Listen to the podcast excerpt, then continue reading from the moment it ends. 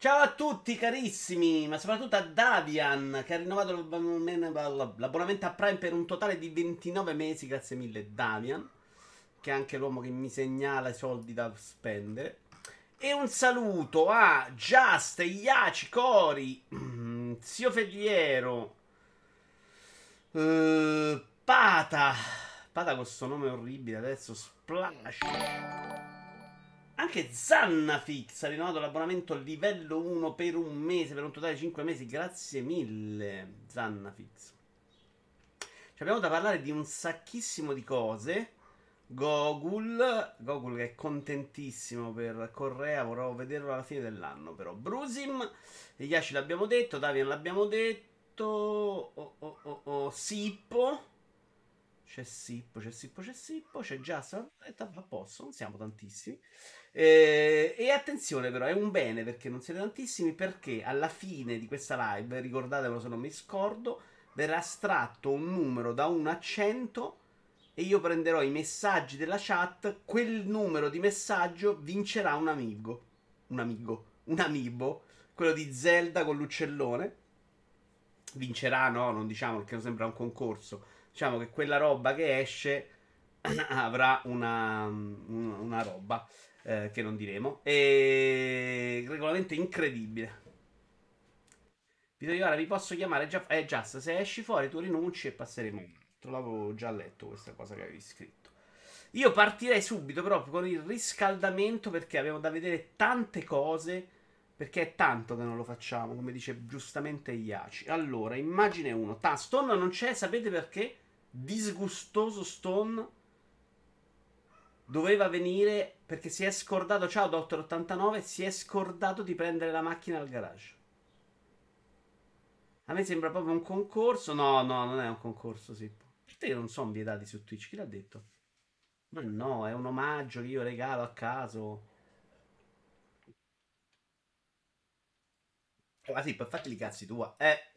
Allora, immagine uno, tac! Questa splendida Xbox, splendida, questa pazza Xbox Series X dedicata a Psychonauts 2 di un concorso, a me schifo non fa. Vito Ivara, sei sicuro che si è scordato di prendere la macchina oppure gliel'hanno fatta sparire, ma questa volta lasciandogli il portellone? Bella non c'è, però è strana forte e mi piacerebbe avere una cosa folle così. Ma i concorsi non si possono fare in Italia e quindi non, non, non ci sta mai dentro. Questo weekend dove abito io c'è il San Marino Comics. Non piove da tre mesi, ovviamente da ieri sembra di stare nel diluvio universale. A Roma ha pioviccicato, poca roba. Immagine 2. Questa limited del sesto anno, senza nessuna logica di Rainbow Six Siege, però martellone, non mi fa neanche schifo.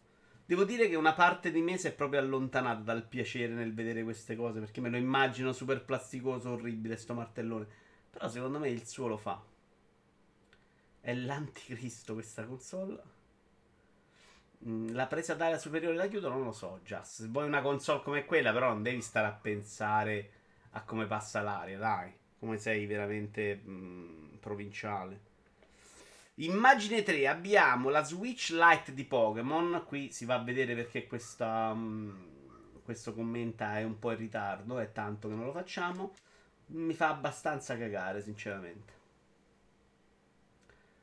Ah, la, la, la. Non avete mazze in azienda? Eh, certo che ce l'ho. Vomitevole è un po' troppo severo, inutile, sono d'accordo. Molto più annunciato, bravo Brusi, ma anonima, molto più a, ah, di recenti, dicevo come annuncio, sono queste Puma di Animal Crossing, ricordate che io ho quelle del NES che mi piacciono un casino, che sto portando i piedi, sono anche molto comode queste sono un po' più femminili. Mi sembra anche il taglio della scarpa è più femminile, onestamente. Eh, non mi fanno impazzire, non mi dicono niente. Ma non sono brutte, però. Eh, I colori si sposano benino. Brutta versione, ma giusto che abbiano deciso di fare Switch Lite per Pokémon. Sono femminili. No, no, eh, secondo me non sono neanche orribili. Per niente. Ciao, Opez. Poi abbiamo le robine di Halo Infinite. Partiamo dalla console che ho sentito gente esaltata, a me non piace per niente. Proprio 0000, cioè preferisco quella di Psychonauts pazza che questo. Sippo infatti dice, Sippo infatti dice stupenda. A me proprio... Pff. Sai, è quella roba di Halo che, che è portata avanti da un certo punto in poi hanno fatto diverse cose con questo stile. Che a me proprio. No. Invece il pad elite. A me piaciucchia. Questo piace già molto di più. Secondo me è molto Master Chief. Cioè una roba che ci sta dentro. Solo la parte superiore è bella. Vito, come ti rapporti nei confronti della Funko Pop? Ti piacciono le collezioni? Non te ne frega niente la Zannafix. Nei collezioni mi piacevano molto. Ne ho comprato qualcuno relativo ai videogiochi. Quest'estate ho deciso di buttarli. Ma non li ho buttati. Li ho, per il momento sono in una busta davanti a casa dei miei nipoti. Quando tornano, se li vogliono, se li prendono loro, altrimenti li butto. Oh, in questo momento non ho proprio nessuna passione. Però c'è stato un momento in cui facevo sul mio sito, sul mio blog, una rubrica in cui ne parlavo 200 bombe il pad, dice Sippo. Eh, sì, l'Elite costa una trambata. Onestamente sono molto deluso dal primo Elite. Non mi serve veramente a niente. E quindi per quello potrei non prenderlo. Però mi piace veramente molto. Oddio, non mi piace troppo sta parte nera che è quella in gomma troppo invasiva. Però avrei preferito tutto verde. No, Zannafix non avevo ancora giocato a Bloodborne. Avevo Master Chief, avevo Diablo, avevo Mass Effect tutta la serie 1 e diverse cose. E buttare questi soldi che si vive una volta sola. Guarda, Brusim, io ci avrò da spendere il Lego, non hai idea da qui a dicembre, quindi no, fatti i cazzi tuoi. Allora, chiudiamo con il pad dedicato a Forza. Tac, YouTube, mamma mia come sto gestendo alla grande eh, la regia oggi. Eh? Se solo mi partisse il collegamento che sta partendo. C'è qualcosa che non va nel link. Vabbè. Non capisco perché non parte in automatico. Speriamo che non sia così anche gli altri. Nickel. Ciao Nickel, da quanto tempo Nickel? Questo mi fa cagare proprio. Cioè, questo mi ricorda la parte brutta di Forza Horizon. Eh, cioè la parte dirt è un approccio di colori pazzo che mi fa proprio disgusto.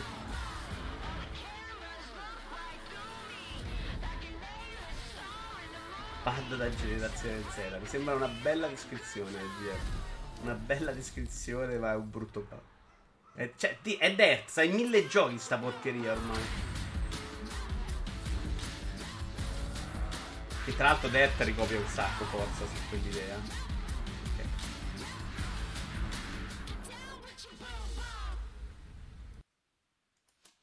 Passa così con l'anteprima, partiamo perché gli argomenti sono tantissimi. Partiamo da una zona di save di IGN Italia Vedi che adesso parte, perché quel link non partiva? Il single player è il nuovo anormale. Lisette Citre Montgomery, l'art director di Psychonauts 2, dice: Vorrei soprattutto ricordare ai giocatori che Psychonauts 2, questa è una notizia un po' vecchia, è un gioco single player che hanno una sola possibilità di vivere l'avventura per la prima volta. Non è un gioco online o un videogame con livelli generati casualmente in modo procedurale. Questa è un'esperienza narrativa di stampo cinematografico dannatamente divertente. Dunque fareste davvero un errore giocandolo saltando le scene di intermezzo senza interagire con i personaggi che incontrate, perché queste cose sono proprio il cuore e la forza di un gioco della serie di Psychonauts. Eh, tra le righe si legge chiaramente la preoccupazione che nasce dall'idea di dare un gioco simile in pasto a chi sbriciola partite di Fortnite, Apex Legend e o decine di roguelike ogni giorno. Questo è uno dei rischi del pass, però l'altro l'aspetto del pass è che tante persone che altrimenti non l'avrebbero giocato stanno giocato, giocando Psychonauts 2. Io sono al boss finale e ho un rapporto abbastanza conflittuale col gioco perché il complesso visivo, parliamone anche un po', insomma, mi è piaciuto tantissimo. Uh, visivamente secondo me è proprio splendido per gusto, per cose che fa, l'ho trovato eccezionale. Da giocare invece è un gioco proprio vecchiotto con una formula proprio vecchia in cui te ne vai in giro a cercare più o meno dove andare, anche se è sempre abbastanza chiaro, ma nel frattempo sono mille tipi di collezionabili. Um, ci sono un paio di sessioni secondo me molto più divertenti fino a dove sono arrivato io. Un boss e proprio una sezione invece più lunga che invece era molto divertente da giocare. Per il resto c'è sto platform all'acqua di rose, dei scontri molto guidati in cui veramente sei troppo facilitato, cioè tu ti fai lo scontro e c'hai del, dei regeneratori di vita a fianco a te, quindi non puoi proprio morire. Cioè, delle cose che secondo me non si fanno neanche più oggi. O fai quella roba narrativa, o tendono a fare la roba difficile in cui lo scontro te lo devi fare davvero. Però è un gioco che mi rimarrà nel cuore perché comunque c'ha tanti bei personaggi. La storia me l'ho trovata molto interessante, raccontato bene, visivamente proprio splendido, cioè artisticamente, non tanto di, di roba poligonale. Che comunque è un gioco che, che di ciccia le mostra. Eh. Ehm, ci sono delle superfici secondo me eccezionali. E quindi è un bel gioco. Sono un po' combattuto tra il 7 e l'8, però probabilmente te spingerò nell'8 perché, perché una, una sessione mi ha proprio divertito tantissimo. Però ammetto che mentre lo giocavo facevo un po' fatica all'idea di giocare questa roba molto lineare in cui fai segui una strada, no? È vero che c'ha dei bivi però fondamentalmente arrivi a dei bivi a due o tre strade e scegli quale fare e poi si riporta al centro, è più o meno strutturato così Hexagonal. Questa cosa succede varie volte. Uh, però è un gioco molto lungo da questo punto di vista. Ammetto che in questa fase della mia vita, se mi dai una roba come Hades, probabilmente sono più contento. Cioè, una roba in cui devo giocare piuttosto che una roba in cui devo leggere o sentirmi raccontare una storia. Ringraziamo però intanto Gisba che ha messo il follow. Uh, ammazza per dire da lui che è troppo facilitato. Oh Giorgetti, ma vaffanculo. Oh. Semmai dovrebbero fare un sistema di vibrazione evoluto come quello del DualSense invece di fare sti pad terrificanti. Ma io so, anche sul sistema di pad evoluto del DualSense Gogol, calma, come con Correa, calma, calma, che non ci abbiamo fatto ancora un cazzo con questo sistema di pad de vibrazione evoluto per dire in uh, Returnal era solo un dito in culo, cioè non serviva fondamentalmente a niente. No, no, Giorgetti era proprio un vaffanculo. Ciao Rambo. Non è il mio genere, ma mi sta piacendo un sacco. Vedi, Rambo non l'avresti comprato e questa è una cosa positiva del pass. Non l'ho ancora iniziato, però gli darò una provata. No, dategliela perché secondo me, ecco, tra quello e Ratchet, che secondo me quando si gioca è più gioco e funziona anche meglio ma 100 volte Psychonauts 2 rispetto a un Ratchet Clank. Allora, so già dove vuole andare questa zona di zebre. No, abbiamo finito già. Ovvero il fatto che di recente siamo fin troppo bombardati da coppa a 4 giocatori, soprattutto negli eventi recenti, e per mia sfortuna da tantissimi roguelike. Light. Forse ci siamo un po' troppo disabituando alle esperienze single player di stampo classico, con una narrazione classica, non la classica, hai scritto un po' troppo di volte classica, loro da scovare con gli oggetti, con un inizio e una fine ben delineati. Ci stiamo disabituando, assolutamente. I pad Xbox, però, se gioco The Last of Us 2, questo problema lo sento molto meno. Cioè, capisci che è anche un problema di, di quello che metti in mostra. Però, secondo me, qua la storia è bella. Eh? Non, è, non è per niente scontata la storia. Non è la favoletta per bambini. Bella storia. I pad Xbox sono i nuovi amiibo, ne hanno fatto un botto. C'è gente che per un dito in culo paga fior fior di soldi. Io ti voglio bene lo stesso. Ciao, le pere di Francesca.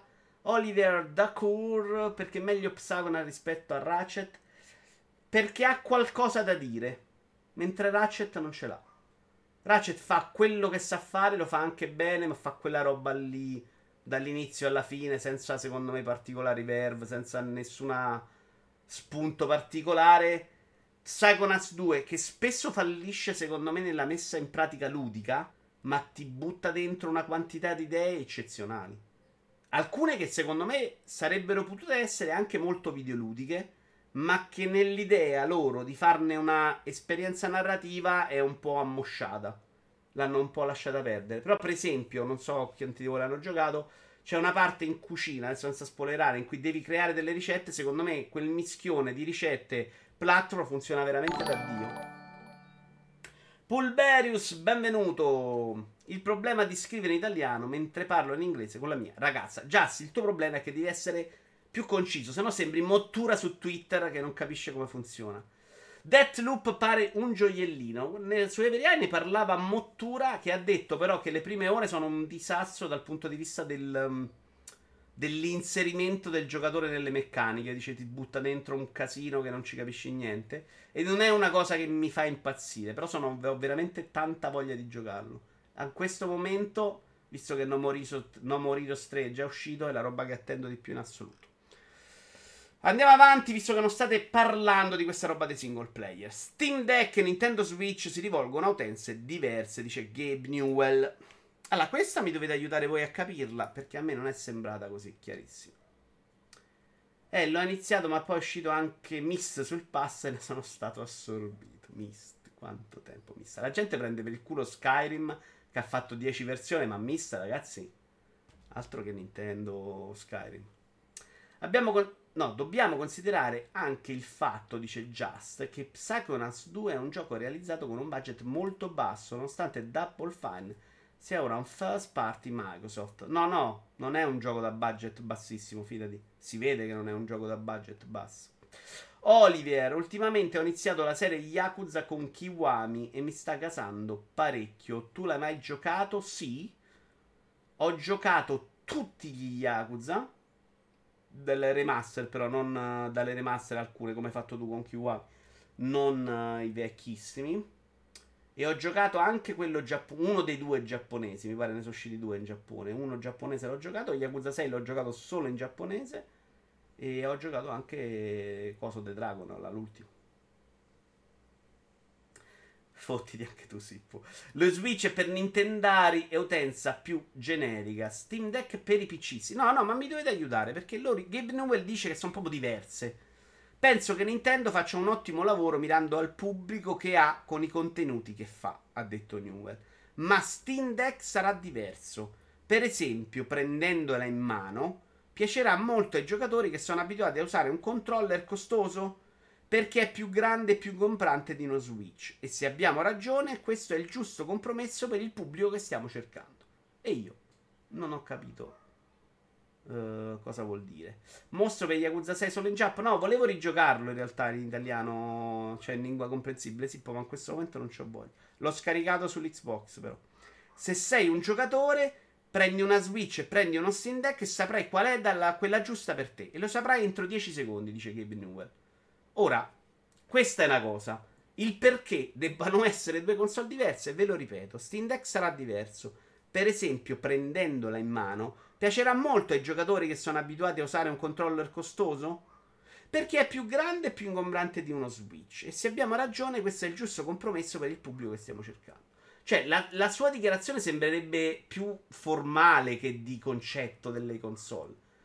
E anche multiplayer sposava in questa news, che adesso non, non ho riportato, sposava la teoria che sono due console rivolte a pubblici molto diversi. E io qualche dubbio, sinceramente, ce l'ho. Cioè, perché è chiaro che se uno vuole giochi Nintendo si deve comprare Switch, ma è pure vero che Switch ha avuto grande successo perché ti permetteva di giocare certi giochi in portatile, che era una cosa che fino allora era stata impossibile. Steam Deck, secondo me, quel pubblico lo accontenta.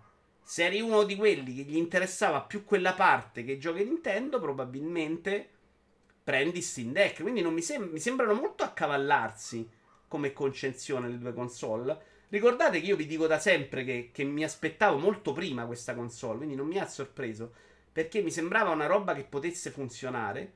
Eh, devo dire che sta già cambiando le mie abitudini d'acquisto, perché se prima compravo tranquillamente un indie su App Store, oggi ci penso, perché mi sono son trovato a pensare, ok, lo prendo su App Store, ma se domani mi voglio comprare Steam Deck perché voglio averlo portatile, ho fatto la cazzata che non ce l'ho su Steam.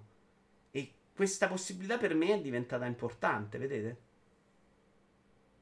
Secondo me la differenza sono giochi servizi, non come sta in mano, dice Opez. Che comunque è la differenza grossa, Opez. Eh? Cioè, non... Switch mi sembra molto più maneggevole di sta crocchio. Poi vediamolo, voglio sentire i primi commenti veri delle persone mi sono un po' perso con tutto quel prenderlo in mano grosso pesante. Teiaci, non me lo aspetto da Teiaci. Sei la persona più seria qua dentro, cazzo. Vito Iuvara una filosofia del genere la ebbe Atari con l'Inz, ovvero console grossa, potente e costosa per combattere con il Game Boy e la storia ci ha insegnato come Atari abbia solo accolto con classe il pene abbia solo accolto con classe il pene il Nintendo nel suo cavo orale per la concorrenza. Discorso analogo il Game Gear.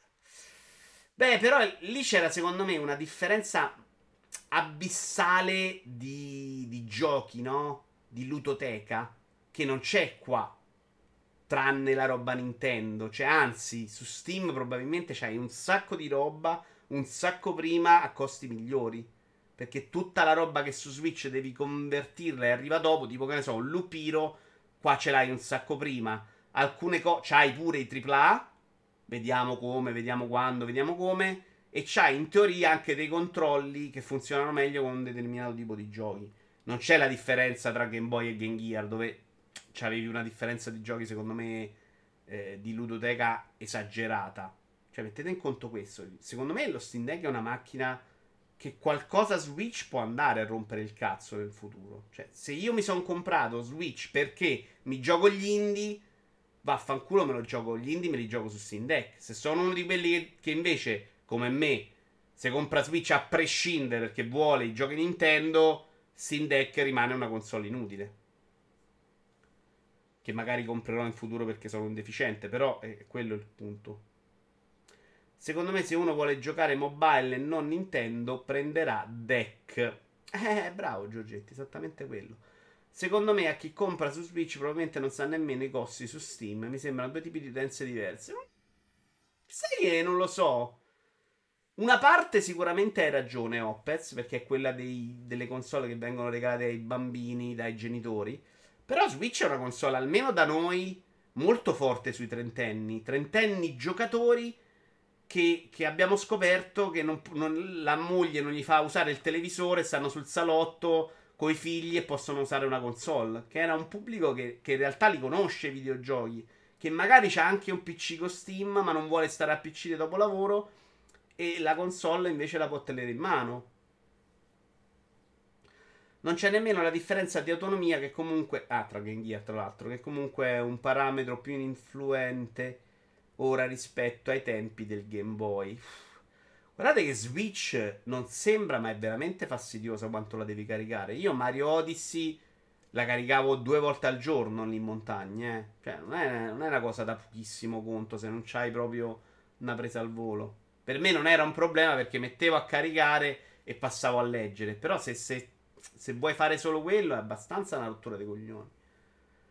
Lo so, però non so se sia dichiarazione sul fatto che la grandezza sia un vantaggio stona ogni volta, soprattutto se ti presenti con una console portatile che in realtà ha delle dimensioni eh, veramente esagerate. Io non, non, l'ho capito Newell, cioè lui vuole dire che quella più grande è meglio, non, mi sembra neanche questo. Ciao Samcro, benvenuto.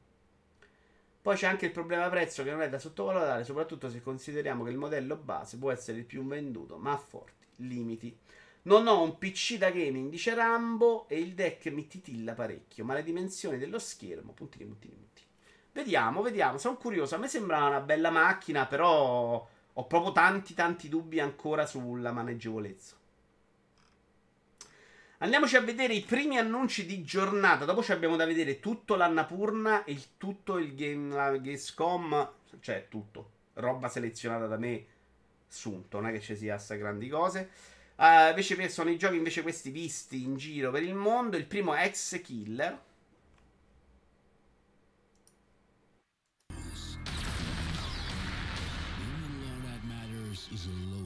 Una roba un po' cowboy, un po' cyberpunk.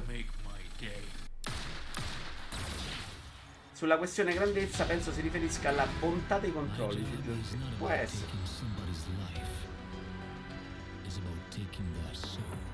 Però secondo me non mi sembra una roba che ne fa due filosofie di vita completamente diverse la dimensione. A tratti sembra molto bello sto gioco. A tratti sembra un po' una roba pezzente. Eh? Un po' così così. Tipo queste parti dentro mi fanno. mi eccitano abbastanza. In Giappone non esce ancora, anche se la volessi non la posso avere. Cori. In Giappone per due settimane di seguito hanno fatto la top 20 solo Switch, se non addirittura top 40, non mi dico, c'è una roba fuori di testa. Call Juarez Cyberpunk, bravo Just, una, una bella descrizione. Mi ha ricordato anche un po', vi ricordate i cartoni, quelli con queste cowboy cyberpunk? potrei ricordare sicuramente il nome. C'erano anche i pupazzi. Sembra figo. No, non è Dua Lopez.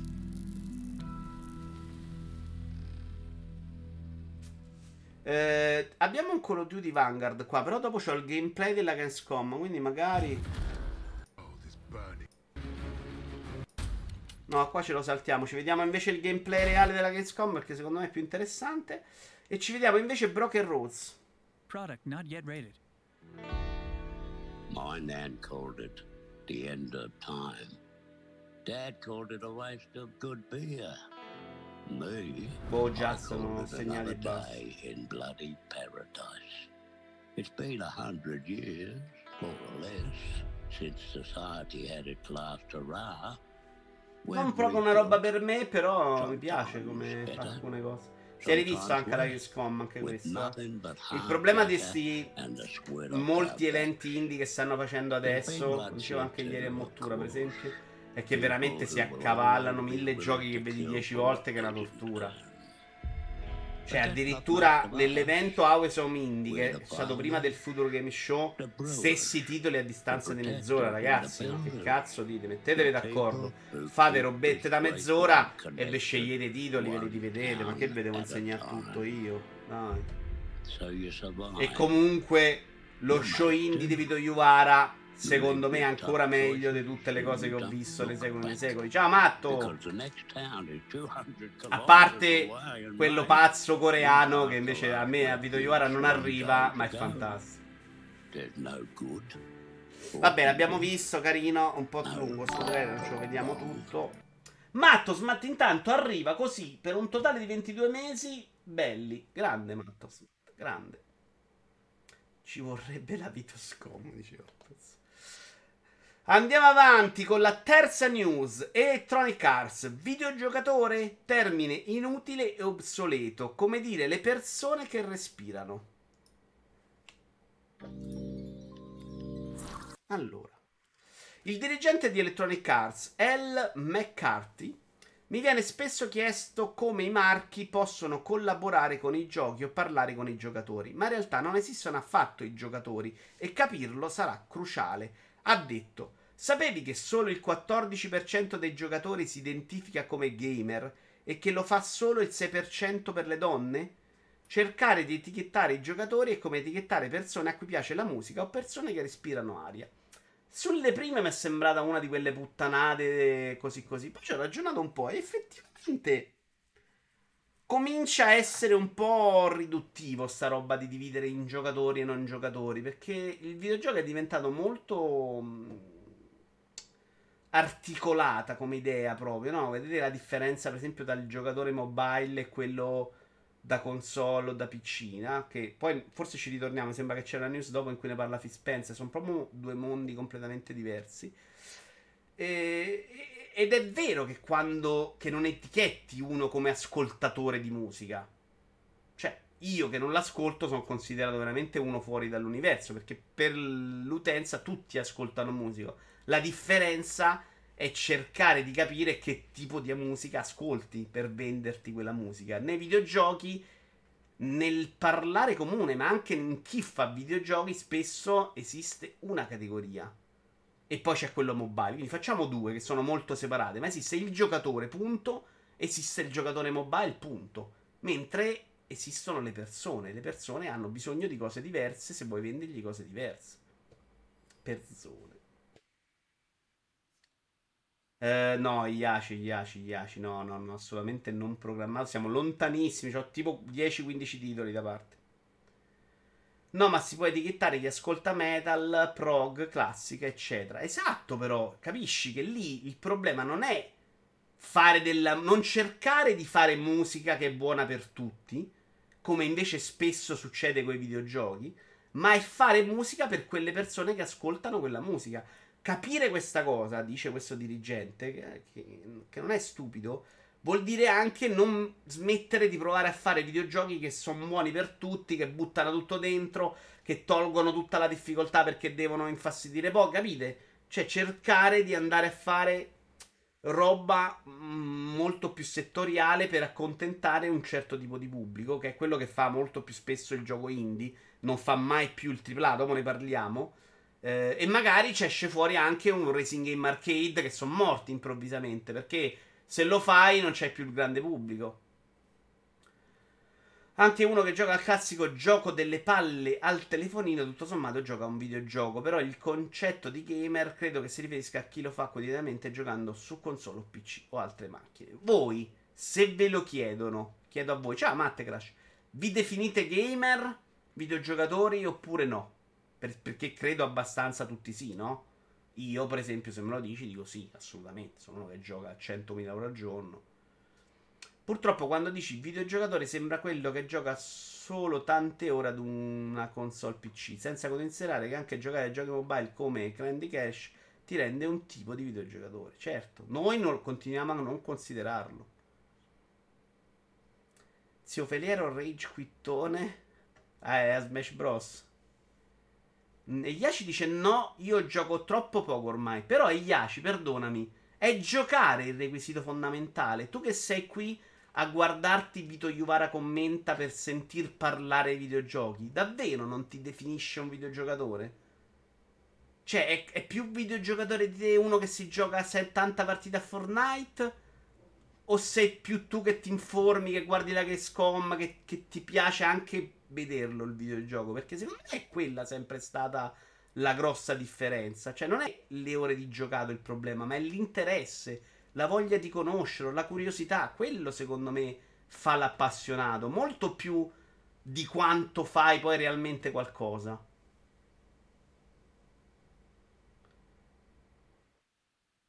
Io mi definisco gamer. Uh, certo, eppure Bimbo Micchia, dice Rambo. Sì, anche se gioco poco ormai. Idem Idi. Idi è arrivato? Non ho letto nessuna cattiveria, quindi non c'è. Non è arrivato Idi. Noi siamo videogiocatori informati, invece questo discorso lo applichi al lettore, dice Oppez. Uh, eh, cioè uno che si informa piuttosto che leggere. Lì secondo me no, non lo applico io. Vedi, un po' ipocrita, ma no. Secondo me per essere un lettore devi leggere. Però, eh, cioè, perché non conosco la gente che, non, che, si informa sui libri e non legge, onestamente. Eh? Quindi magari il mio blocco mentale è là. Questa definizione che hai appena dato è molto ma molto corretta. Magari un, per un periodo mi faccio una chiusa, dice Matto, il vero giocatore guarda Twitch e legge siti di informazioni, non il giocatore casual. Eh, anche i soldi che ci spendi. E eh, Giorgetti, questa roba era una, una dei miei paletti di una volta. Cioè la voglia di spenderci soldi, però secondo me è cambiato molto da questo punto di vista, sai Giorgetti? Perché i videogiochi possono arrivare anche senza spenderci soldi, Diciamo che se io oggi non ho soldi, mi metto lì, mi faccio i weekend gratuiti di tutti i videogiochi più i free to play, più me ne compro uno. Onestamente ci stai dentro lo stesso se mi informo. Ciao Monaco, ci mancava il commento, bella a tutti. Non contento che vi è mancata, anche a me. Urzu, io passo molto più tempo a leggere e ascoltare i videogiochi piuttosto che giocarli, sono vecchio. Urzu, per esempio, io questa cosa era molto più vera a 25 anni, quando lavoravo tante ore di più, scrivevo per le riviste, lavoravo tanto di più in officina, cioè lavoravo 14 ore contro 8 di oggi, 8-9 massimo. E quindi in realtà veramente facevo i podcast, cioè ho sempre parlato molto di più dei videogiochi non avevo i soldi che magari ho adesso da, da spenderci e i videogiochi erano più costosi. Quindi all'epoca secondo me era molto vero anche per me. Oggi no, oggi gioco proprio tanto. Oggi parliamo degli ultimi anni. Io sono qui solo per sentire te, non mi importa se parli di videogiochi o di trabucchi, grande Cori.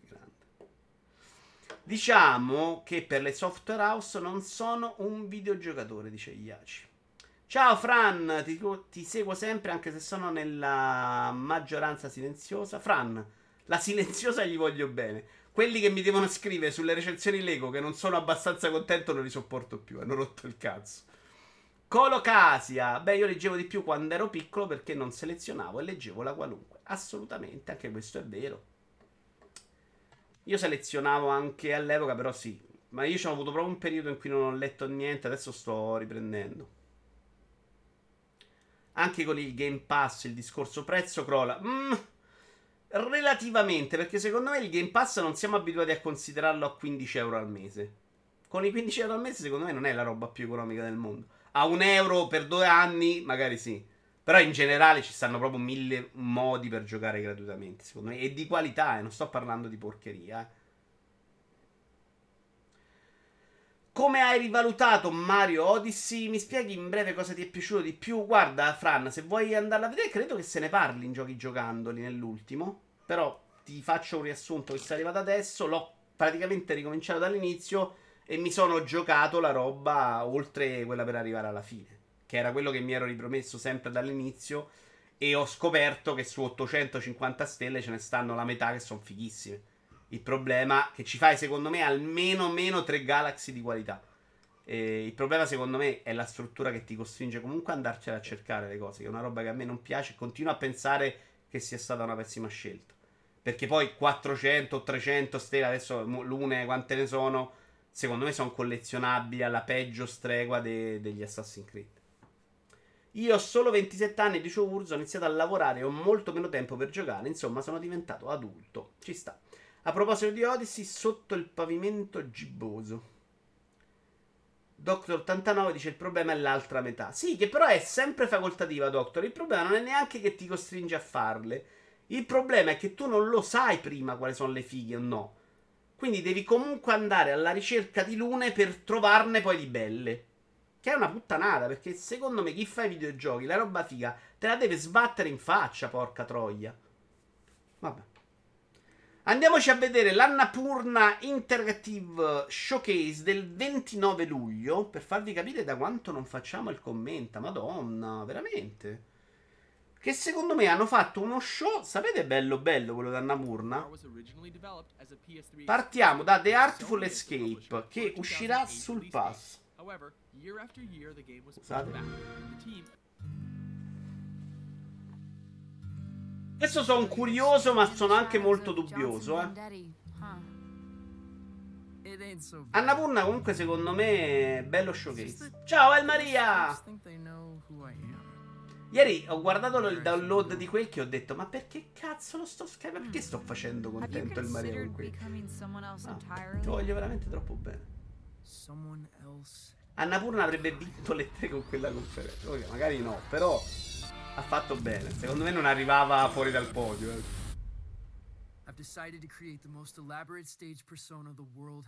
Alcune cose si erano già viste, per esempio. Will you Però tanti comunque da parte di video, eh.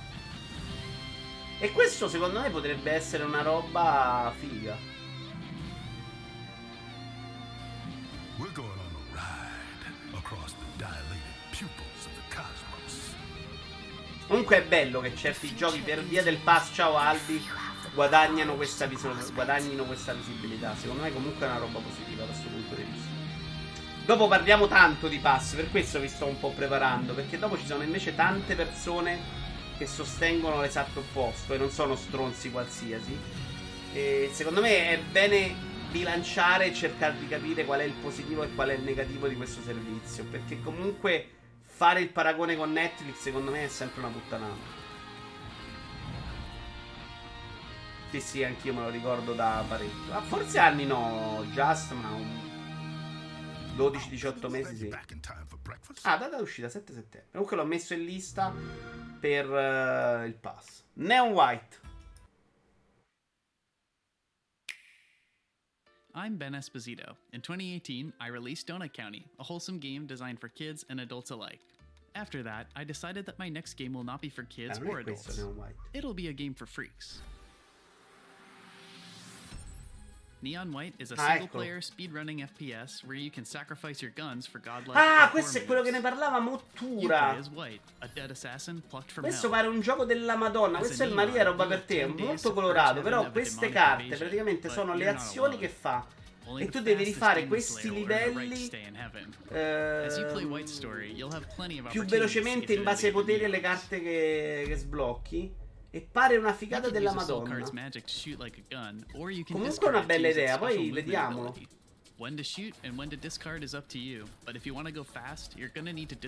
Vabbè, ma Elma l'avrà giocato Mirror's Edge, cioè, dai, anche se era colorato, è roba sua. No? Here's your handgun.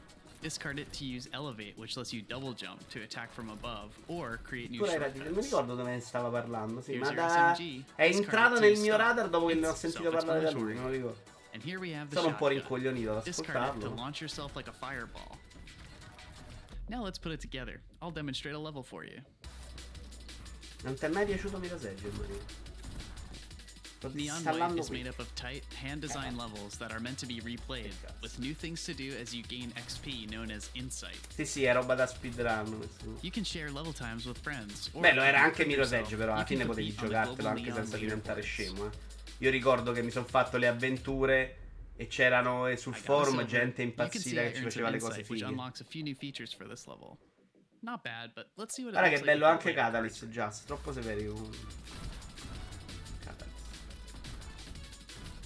Vabbè, l'abbiamo visto. A Memoir, Memoir Blue. Ciao Sirio. Come si pronuncia? Memoir. Memoir. Memoir. Memoir. Memoir Blue.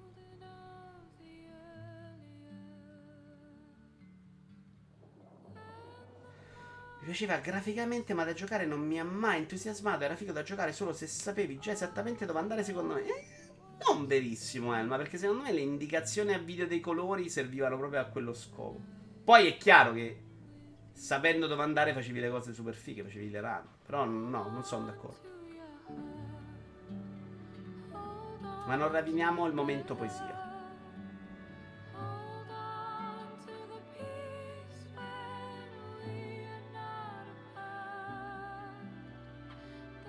Sì, sì, questa è piagne proprio.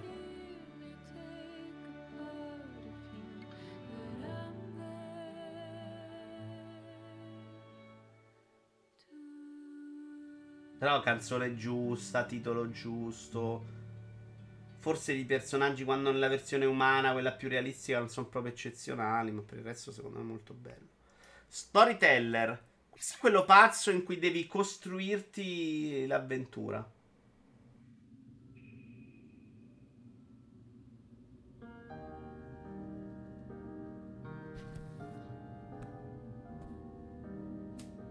Non sono giochi per me perché non sono in grado di farci uscire niente di, di geniale, però l'idea è simpatica.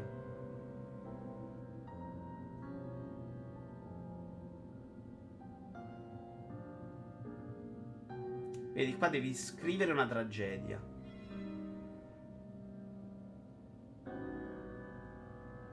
Vedi?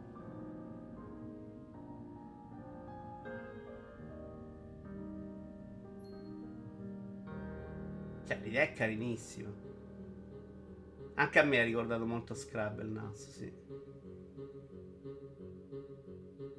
Però bisogna capire poi quante interazioni sono possibili, quante volte il gioco ti capisce, cioè quello è importante. Perché se è anche molto banale, cioè queste che abbiamo visto qua, adomba, morte, tragedia, cioè, bisogna capire anche dove si arriva. Questa però è cura dal vampirismo.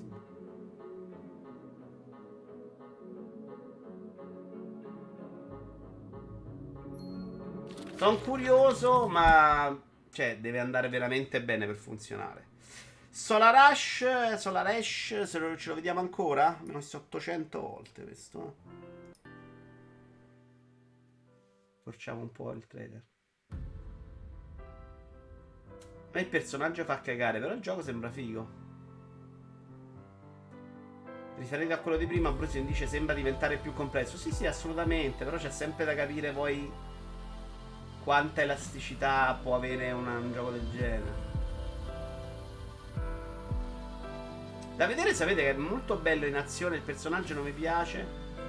Eh, ho paura che sia sta roba decore da una parte all'altra, insomma. Il bassone non è male. È un bel trailer questo però, per questo l'avevo messo, mi ricordo.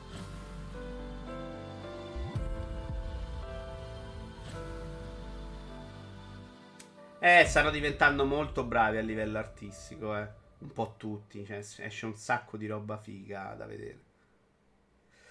Skin Deep. So you've decided to be Perché non me lo ricordo proprio questo. Le vere di Francesca, riferito a Solar Ash, solito gioco di e rivisto. Un po' sì. Your mission? Eradicate the pirates by any means no, questo era completamente pazzo, se non ricordo male. Protocol 127.1. No bullets, no problem.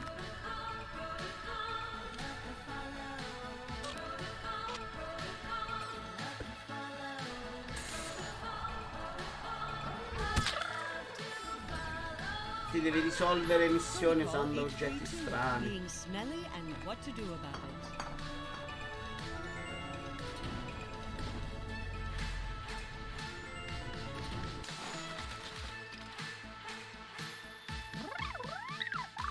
Oh no, you're making smell clouds.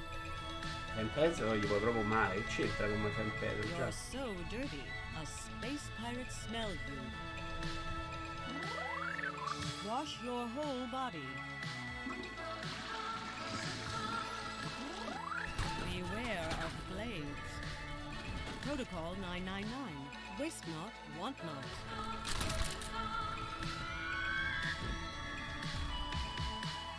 Skin deep. Wishlist now on Steam or blendogames.com. Chiudiamo con un gioco che mi esalta abbastanza, a cui non credevo per niente, perché il primo tele secondo me era troppo farlocco piace. E invece sembrerebbe quasi vero Stray. And today I'm going to show you more about Stray. Ve lo taglio un po' perché sono 4 minuti e 29 di gameplay. Oh, c'è il manico dietro a sto giochino, eh. Sembrava una roba troppo esagerata per loro. È chiaramente una roba contenuta coi puzzle, ma è proprio bello da vedere mysterious and forgotten. Il gatto Deus Six. Separated from his family and injured. Cioè, qui comunque stanno facendo gameplay, eh.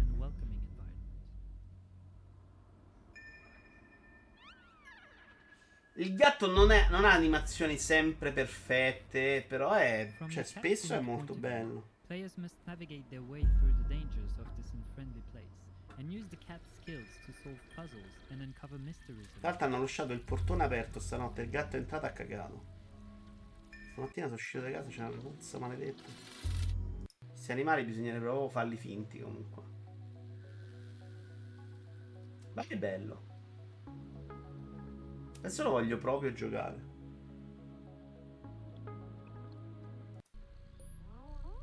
Poi con sti umani con le facce da robot. Sono sti umani, insomma, sti robot con le facce umanoidi.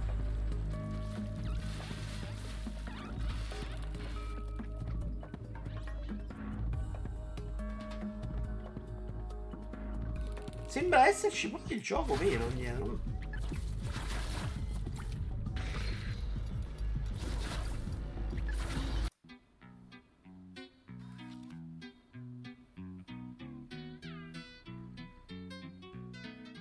La musichetta non me la ricordavo. Proprio figo, bravissima Annapurna con uno show assolutamente splendido.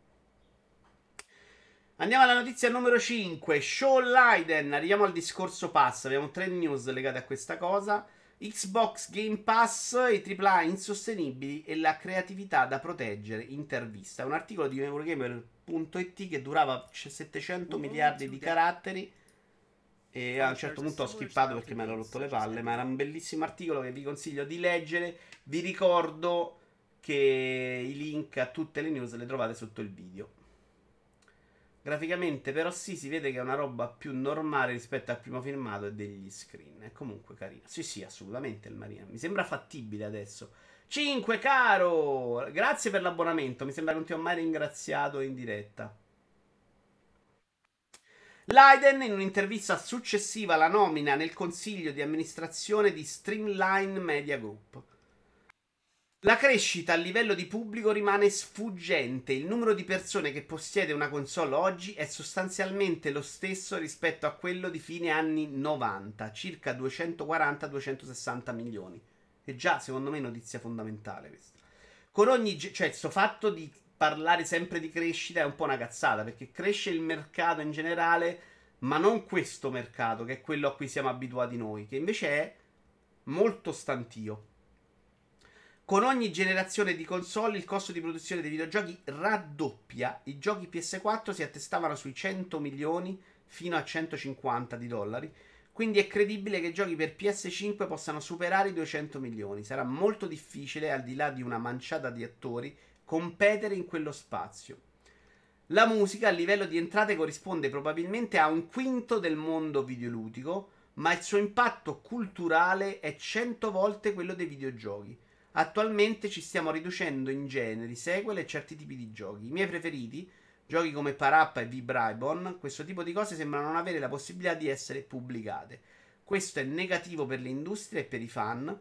Nel lungo periodo, se continuiamo a parlare alle stesse persone, raccontando le stesse storie nello stesso modo, si arriverà a uno sgretolamento dell'industria videoludica. Cioè, non la manda a dire, dice cose molto importanti secondo me, anche molto vere eh, ed è un po' sciocco che secondo me Sony, per esempio, non faccia un'etichettina dedicata, un po' come faceva Ubisoft con Art, con progetti minori in cui guadagnano meno soldi, ma fanno cose diverse, però portano dentro un altro pubblico. Ciao Alex. È la TAT Alex. Questo è Leiden, l'ex che era presidente Sony lui? Mi ha fatto venire la depressione, vedo, vendo tutte le console. Potevano farlo con Java Studio invece eh, giorno. Ciao Alfiere Nero. Eh, ma sai, era anche quello che, che poi magari è costato troppo. Ma anche Ueda, secondo me, era in quell'ottica all'inizio. Non è finita però, ragazzi, è lunghissima sta roba. Nel corso del tempo abbiamo imparato che il gaming mobile non è necessariamente una via di accesso alle console, ma semplicemente una cosa diversa che le persone possono fare in un momento diverso della giornata. Cioè, anche credere che stai creando sul mobile videogiocatori è una puttanata. Dal nostro punto di vista, per far crescere il pubblico dei videogiochi, dobbiamo andare. Tra l'altro, mi scordo sempre le luci, che cretino. No.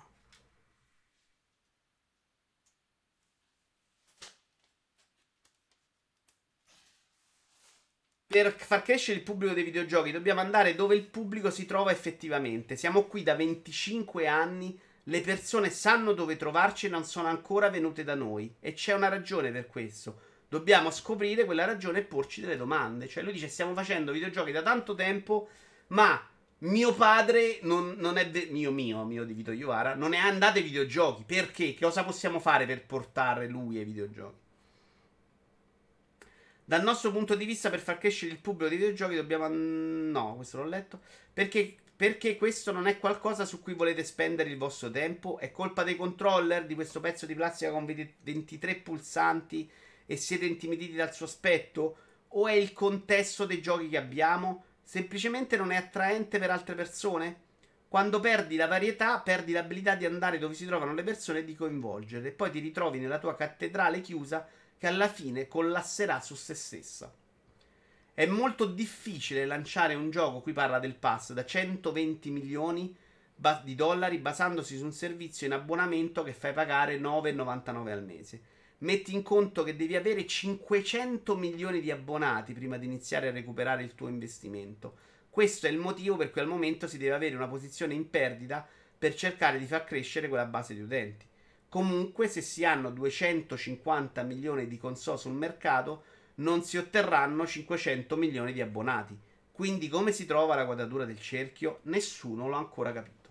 Cioè, lui sta dicendo proprio che all'atto de pratico dei numeri, quello che sta facendo Microsoft, e non è uno scemo questo, eh, non è Vito Iovara, è proprio difficile da quantificare. Se nella sua ottica il numero per raggiungere la, è 500 di abbonati per raggiungere la, la quadra è 500 milioni, secondo me è un po' eccessivo, però lui dice 500 milioni e tu sono 20 anni che c'hai 250 milioni da console. Microsoft su cosa sta basando i suoi ragionamenti? Questo dice. Secondo te c'è il rischio di una nuova crisi nell'industria videoludica stile quella famosa di inizio anni 80? Io una volta lo pensavo, onestamente Urzu sono diventati anche abbastanza bravi invece a reinventarsi spesso. Perché io da qualche anno fa lo pensavo proprio. Quando hanno cominciato un sacco di titoli a fallire perché sbagliavano un AAA, chiudeva lo studio, le cose non andavano male, mi sembrava una, mm, una roba disperata. Onestamente adesso si sono aperte molte più possibilità per essere inseriti nel pass, pistola che ti dà di soldi. Eh, però stanno uscendo meno cose. Cioè, il mercato dei videogiochi, secondo me, una crisi grossa ce l'ha già adesso. Esce molto meno roba varia perché non puoi sbagliare mai. Pensare di, far, di voler far videogiocare tutti è follia, dice Rambo. Bisognerebbe seguire la strada di Wii ai tempi. L'unico modo per attirare altra utenza è non fare un prodotto per l'attuale mercato, dice Monaco. Però Wii, almeno inizialmente, era un prodotto che prendeva tutti, eh, non prendeva solo le vecchine. Era l'idea di portare a videogiocare in modo diverso, compreso le vecchine. Però sì, quella era un'idea per portare alto pubblico. L'Aiden fa i conti in tasca a Microsoft che ha in Xbox la punta dell'iceberg del suo business. No, già, qui stiamo parlando però di questo business, non Microsoft se ce la può campare o no. no? Concentriamoci su questo. Cioè, Microsoft può ragionevolmente ottenere 500 milioni di abbonati? È vera la soglia di 500 milioni? Secondo voi ne bastano 50? Io ho sempre parlato di 50 milioni di abbonati, loro sono a 20. Secondo me con 50, se consideri l'indotto, il DLC venduto, la skin, la gente che te lo compra su Steam perché l'ha visto, secondo me ci stai già dentro. Però sono a 20 eh, oggi, eh. Bolle pure qui, vero, nonostante il giro d'affari dei videogiochi, i videogiocatori sono ancora molto meno dei cinefili, dice Iaci.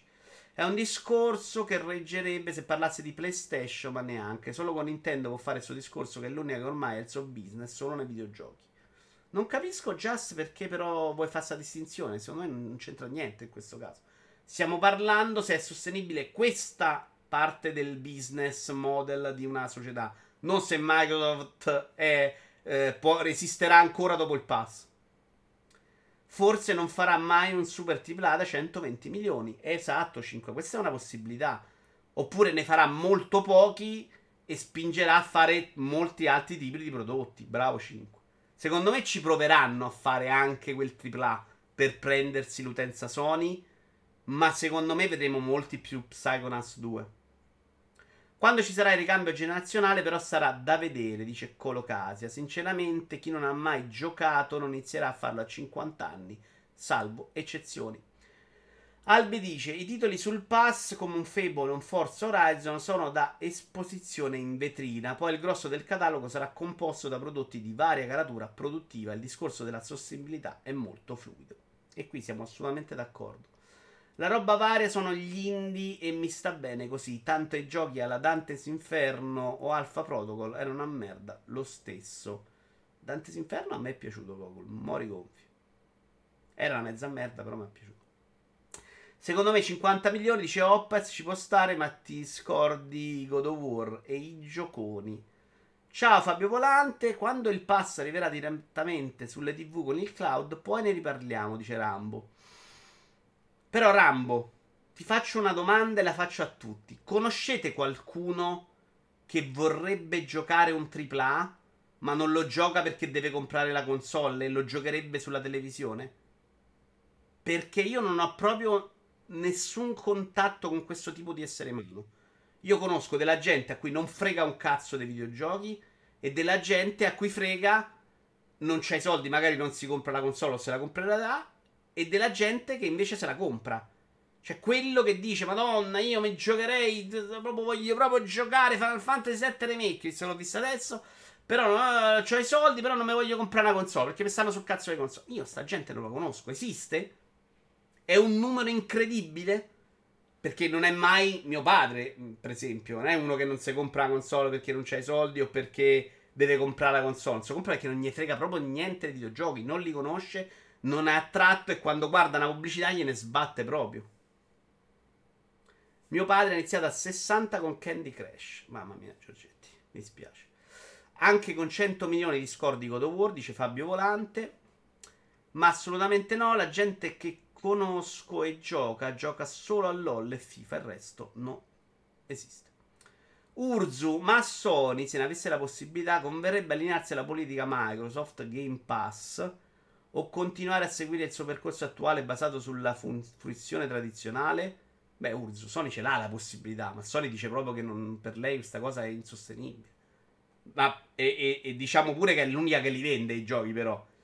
Cioè, finché vendi un sacco di copie, ma chi cazzo te lo fa fare? Quindi è un po' difficile giudicare la posizione di Sony. Secondo te Sony può reggere botta nel produrre dei AAA con questi grandi investimenti? Secondo me anche Sony pian piano potrebbe ridurre di molto gli investimenti verso i grandi AAA facendone magari uno ogni tre anni, ma il resto delle produzioni fast party saranno più piccole perché il rischio dell'investimento crescerà negli anni. Ci sta. 100 milioni di utenti che ti pagano 10 euro e eh, non riesci a offrire almeno un God all'anno mi sembrerebbe assurdo quei numeri. Eh, però Alfiere Nero, cioè, non, è, non devi sviluppare solo i giochi, pagare gli indie che arrivano nel pass. Cioè, tu a quel punto per il pass non spendi solo per lo sviluppo di quel gioco, eh, devi spendere. Madonna, Bugsy, là, come cazzo si chiama il gatto? Me lo ricordo, se l'ho comprato. Tu devi spendere pubblicità, devi spendere. Che, che, in realtà Microsoft in questo momento ne sta facendo molto meno di quanto, per esempio, deve farne Sony. Devi spendere per pagare gli indie, però, dentro. Devi spendere per lo sviluppo degli altri doppia A. Cioè, quei 100 abbonamenti non sviluppano più un gioco, ne sviluppano 20, alcuni più piccoli e alcuni più grandi. Quanti erano gli appassionati di serie TV prima di Netflix? Mm, esempio secondo me proprio difficile da, da pareggiare Fabio Volante, perché a parte che c'erano tanti, perché c'era un movimento anche di sottotitoli italiani che era spaventoso, per esempio, eh, di un mercato che cominciato a crescere dall'host in poi, quando hanno cominciato ad arrivare i soldi. Prima era un mercato considerato di serie B con attori di riserva, eh? attenzione, cioè il, il, la serie TV come le conosciamo oggi è una roba abbastanza recente. Però è anche una roba che porti dentro molto più facilmente, cioè non, devi, non chiede niente la visione di un telefilm a persone già abituate a vedere comunque roba in televisione. Videogioco per portarti dentro fai un altro sforzo esagerato. Eh, Filippo, finché ci saranno i tanto vituperati FIFA, Fortnite, Minecraft, eccetera, il sistema non potrà mai crollare. Mm, non crollano quelli, Filippo, però, eh. Come ai tempi di Franco e Ciccio, i produttori serviranno quei 10 film all'anno per produrre Fellini e Rossellini. Mm. Electronic Arts, per esempio, non sta sposando però questa tua teoria, Filippo. Electronic Arts, che una volta ragionava più o meno così, adesso sta accentrandosi solo su quello che fa soldi con pochi rischi. L'Electronic Arts che faceva Mirror's Edge, Dead Space eh, e altri titoli oggi non esiste. Oggi sa, e faceva magari un Need for Speed con Criterion. Oggi sa che Electronic Arts va bene e fa quello, punto. Con qualche magari indino anche loro. Concordo con Alfiere Nero, Sippo, ok. Io sono convinto che con 50 milioni non sono pochi. Se ce li hai stabili e considero però anche tanto l'indotto, non voglio arrivare neanche a 100 milioni, perché poi l'indotto è importante, cioè avere un, un gioco come Sagonas 2 che giocano 50 milioni di persone, oppure 20 perché 50 sono nel pass, ti porta tanti ad acquistarlo. Tutto quello è soldi extra che non avresti mai nella vita. Io sono disposto a giocare un AAA senza comprare le console, anche perché personalmente in casa non ho spazio per mettere tutte le console. Eh, sì, che c'entra Jasper? Stiamo parlando di un'altra cosa, eh. Mm, quello è ovvio, ma questo va bene, vale per tutti. Oggi sei un po' rincoglionito, Jas, perché? Smettila di parlare con inglese alla tua compagna. 77 anni il padre di Giorgetti, complimenti. Ma anche con 50 milioni di abbonati sono 500 milioni di dollari e euro al mese. Ribalta la domanda, a 15 dollari al mese senza dover comprare nessuno scatolotto, quante persone possono tirare dentro a cui non frega niente di giocare di brama, vogliono giocare anche solo per curiosità alla qualsiasi? Secondo me invece quello è ancora molto difficile, Albi. Su quello io credo abbastanza poco. C'è anche un sacco di videogiocatori che sono refrattari all'idea pass, all'idea di avere tanti titoli che non scegli tu perché impazziscono, perché sennò poi provano, non finiscono. E quindi secondo me quello è complesso. Cioè, secondo me al pass ci porti il videogiocatore sgamato, non ci porti mai uno che i videogiochi li vuole per curiosità. Uh, c'è anche chi la console non riesce a comprare perché non si trovano. Ah, inoltre i conti al Game Pass si possono fare solo quando inizieranno a chiudere tutti i vari stratagemmi per pagarlo pochissimo per tre anni. Pata dice: Ma si possono spendere anche 300 milioni per i AAA sul pass, ma intanto devi spendere comunque altri milioni per portare i soli 10-15 giochi al mese sul pass per far restare 100 milioni di abbonati, se no l'abbonamento non lo rinnovano a fare care cose, tante care cose, certo. Quello che dicevo io, bravo Pato. Secondo me diamo tutti per scontato che i platform holder paghino, paghino numero impressionante per avere i loro giochi nei servizi. Il caso Epic mostra invece che pagano veramente poco, una briciola se parliamo di 50 milioni di utenti che ti danno 10 euro al mese. Con quei soldi offri il doppio di quello che offre oggi il Game Pass. Attenzione. Platform ok, Microsoft paghi numeri impressionanti per avere i loro giochi nei servizi. No, no, li pagano abbastanza. Dipende, è difficile quantificare perché eh, sono, è diverso da sviluppatore a sviluppatore, a gioco a gioco, ma per gli indie stanno praticamente pagando più di quanto quelli eh, prenderebbero vendendo i giochi. Quindi stai pagando. Poi per, certo per Microsoft lo sviluppo di un indie è una barzelletta, però sono soldi, eh, non è una cazzata. Sei tu che leggi i miei messaggi in ritardo. Avevi fatto la domanda: chi sarà disposto a giocare con Multipla senza comprare la console? Eh, però, già, se la domanda era un'altra cosa. No, la domanda era un'altra. Conoscete qualcuno che vorrebbe un sacco giocare ma non gioca perché non vuole comprare la console? No, chi vorrebbe giocare senza la console? Tutti. Cioè, nessuno è. No, voglio il pezzo di plastica da comprare. Cioè, non è quello il punto. La domanda era molto diversa. Quindi sei rincoglionito. Quale video stiamo vedendo in sottofondo e perché Sonic è 06 al 17 posto. Top 20 worst PlayStation game of all time. Worst e peggiori. Winner Bago, Electronic Arts ha una valanga di titoli intrappolati su PS3 60 che non eh, ritirerà mai più fuori con remaster, remake eccetera per ragioni di vendite, cambiamenti culturali di costumi. Penso ai valanga di titoli oggi considerabili misogini, razzisti, tipo Il Padrino 2. I costi per i 10-15 titoli si abbasseranno e diventeranno una spesa fissa programmata per quando inizieranno ad andare a regime tutti gli studi acquisiti. Tra l'altro, cioè se te ne fai tu i giochi devi comprarne meno, è molto vero questo sì. Io sono uno di questi Vito, avere un catalogo che non scegli tu mi mette ansia, dice Monaco. Ma ci sono tanti, ne ho visti, tanti tanti. Il pass lo critica chi non ce l'ha, dice Rambo. No, non è vero, non è vero. C'è chi preferisce comprare un gioco e il suo. Io ho il Game Pass e non ho il PC. Anche perché se sei uno di quelli che non gioca tanto, secondo me, la pressione di dover giocare per forza, se no ti scade un altro mese, è una rottura di scatole.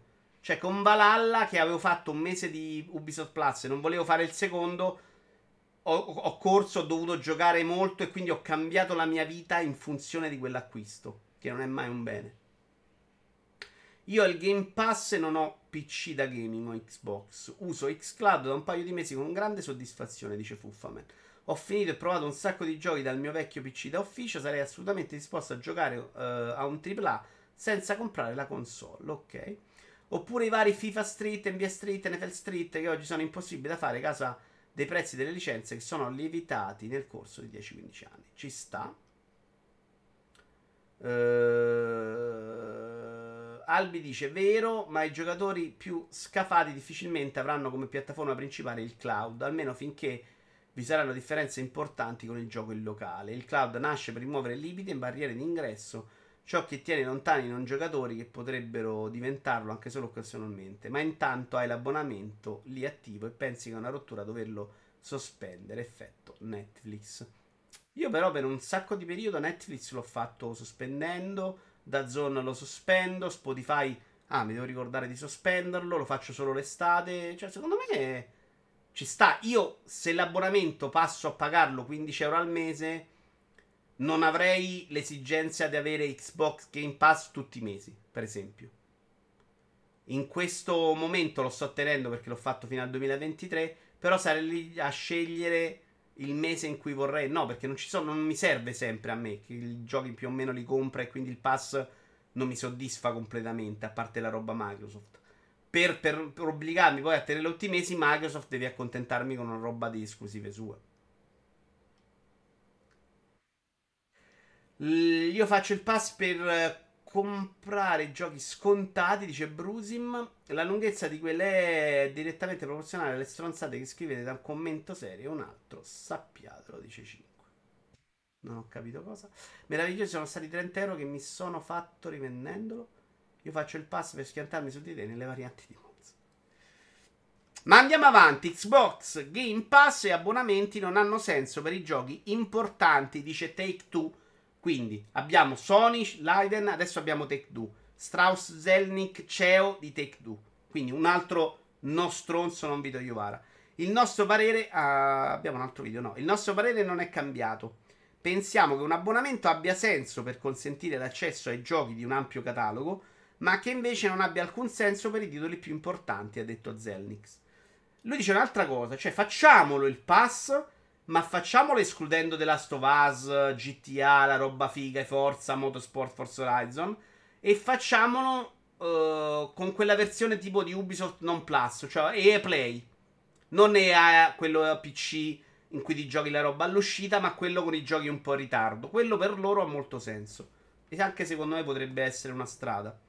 Perché qualsiasi modello di business sia sensato deve funzionare bene tanto per i creatori del prodotto di intrattenimento quanto per i consumatori che fruiscono di tali esperienze. E loro dicono: Noi GTA lo vendiamo col cazzo, che per noi il passo va bene. Però siamo passati da due GTA e un Red Dead su 360 a nessun GTA su PlayStation 4. Però magari se compri un gioco di contro non vuoi ammettere di aver eh, scazzato l'acquisto di 60 euro e lo finisci a forza, anche se ti fa schifo, vero Colo? I giochi del pass li mollo senza alcun problema. Quelli che compro molto più difficili. Per me è determinante anche l'economicità del tutto. Xbox ha avuto sempre prezzi più bassi di Sony e questo secondo me è un fattore che gli ha consentito di prendersi una bella fetta di mercato.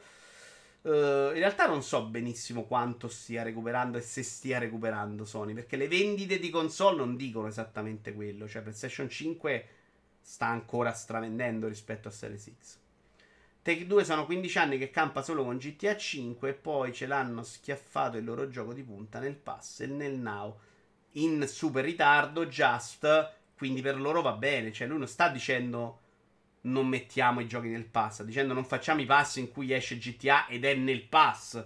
Quello per loro è insostenibile.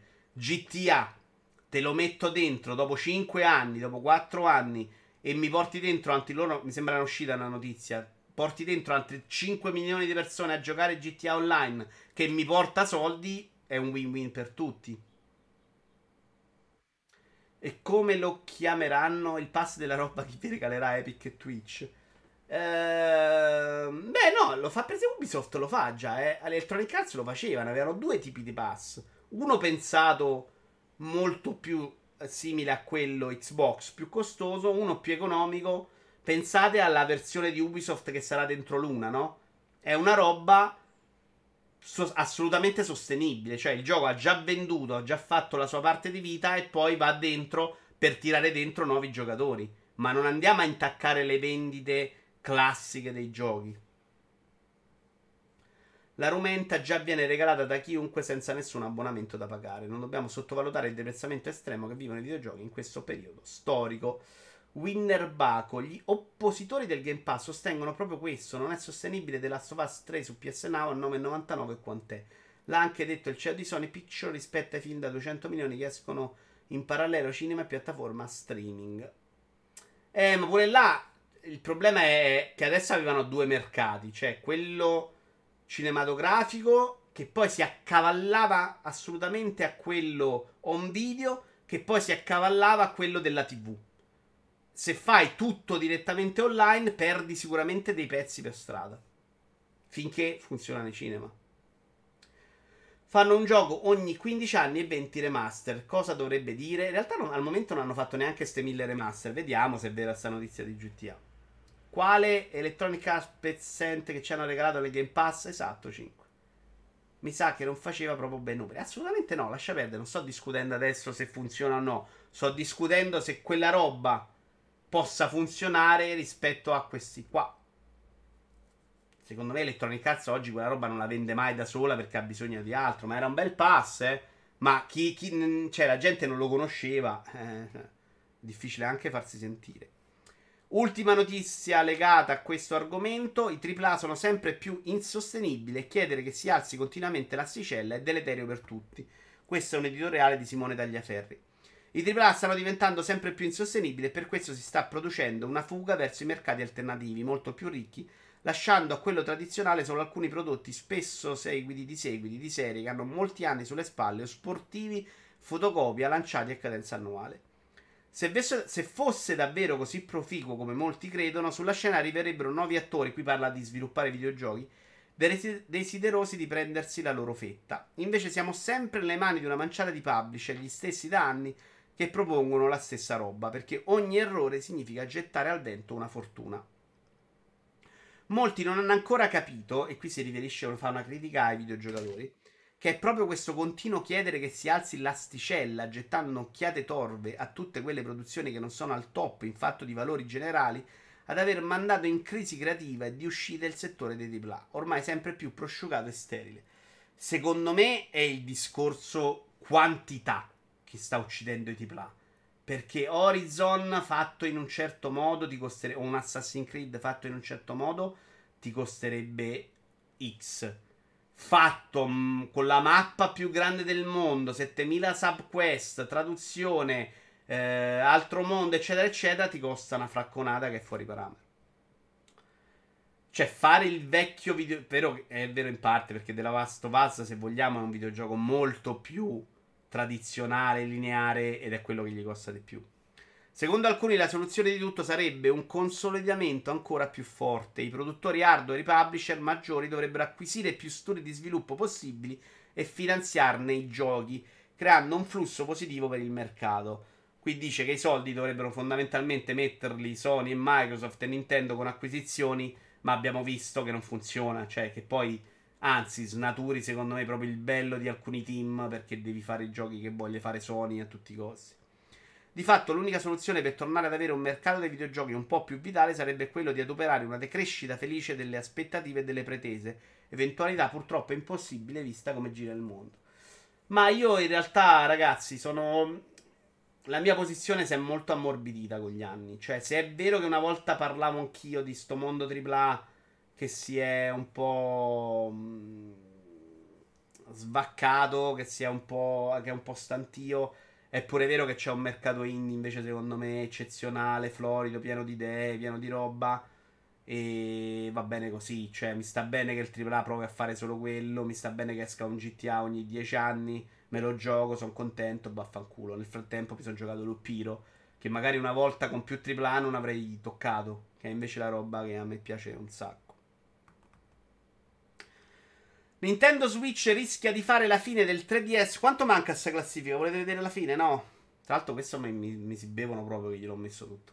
Nintendo Switch rischia di fare la fine del 3DS. e L'area chiede un modello pro o next gen. Non lo saprete mai. Uh, ma anche qui ribaltiamo un attimo il discorso. Quanto è sostenibile il mercato AAA attuale? Quanti ne muoiono per ognuno che riesce a spuntarlo? Si stanno anche tentando nuove soluzioni per questa stagnazione. Bravissimo Alpi, assolutamente vero. Un'intervista concessa ai giornalisti di 3D Juegos, i rappresentanti dell'Arian Studios Barcellona, che avevo letto quello che hanno fatto ma non lo ricordo più. Cosa ha fatto l'Arian a Barcellona? Ricordatelo che non me lo ricordo più. Non abbiamo proprio idea di cosa abbia in mente Nintendo e anche se l'avessimo... Ah, quelli Baldur's Gate. Non saremmo certo in grado di dirvelo, ma quando Nintendo ci chiese un feedback come sviluppatore siamo stati molto chiari con loro. O vi sbrigate a lanciare un hardware con maggiore potenza e memoria, oppure Switch rischia di fare la fine del 3DS, un sistema totalmente sganciato dal mondo reale. Che ne pensate? Switch ha assolutamente bisogno di questo aggiornamento hardware? Perché per me, lo ribadisco, no. Cioè, io ho giocato Odyssey ed è proprio bello da vedere anche così.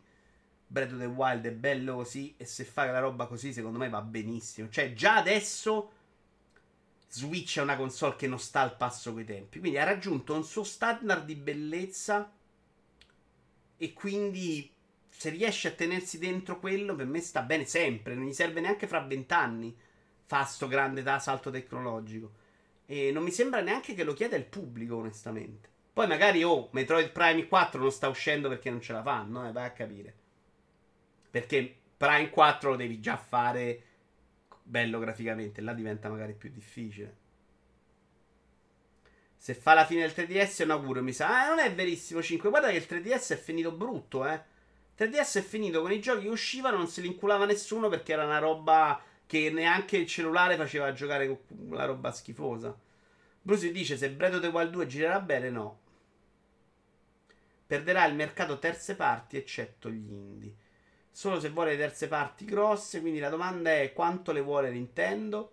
Il caso 3DS è diverso, secondo me i numeri danno ragione a Nintendo, quindi ha ragione lei, o almeno così sembra, dice Monaco. Se arriva tanto meglio, ma come ora è perfetta. Io sì, più che l'hardware ho cominciato a sposare col tempo la teoria Stone, cioè che proprio meccanicamente abbia bisogno di alcune modifiche, cioè gli, i controlli, il fatto che Art of Rally sia indeciso se comprarlo perché non so se giocarlo con quei grilletti, cioè probabilmente sono quelle le soluzioni che migliorerei. Fare una console più potente e poi buttarsi nel bellissimo mondo dei AAA che non riescono a finanziarsi, che abbiamo criticato fino ad ora in questa live, molto vero. Invece, Tony Pitts non so dove ha trovato l'annuncio di Valfaris 2. Che però, che però è sta roba qua. Gioco che ho adorato il primo.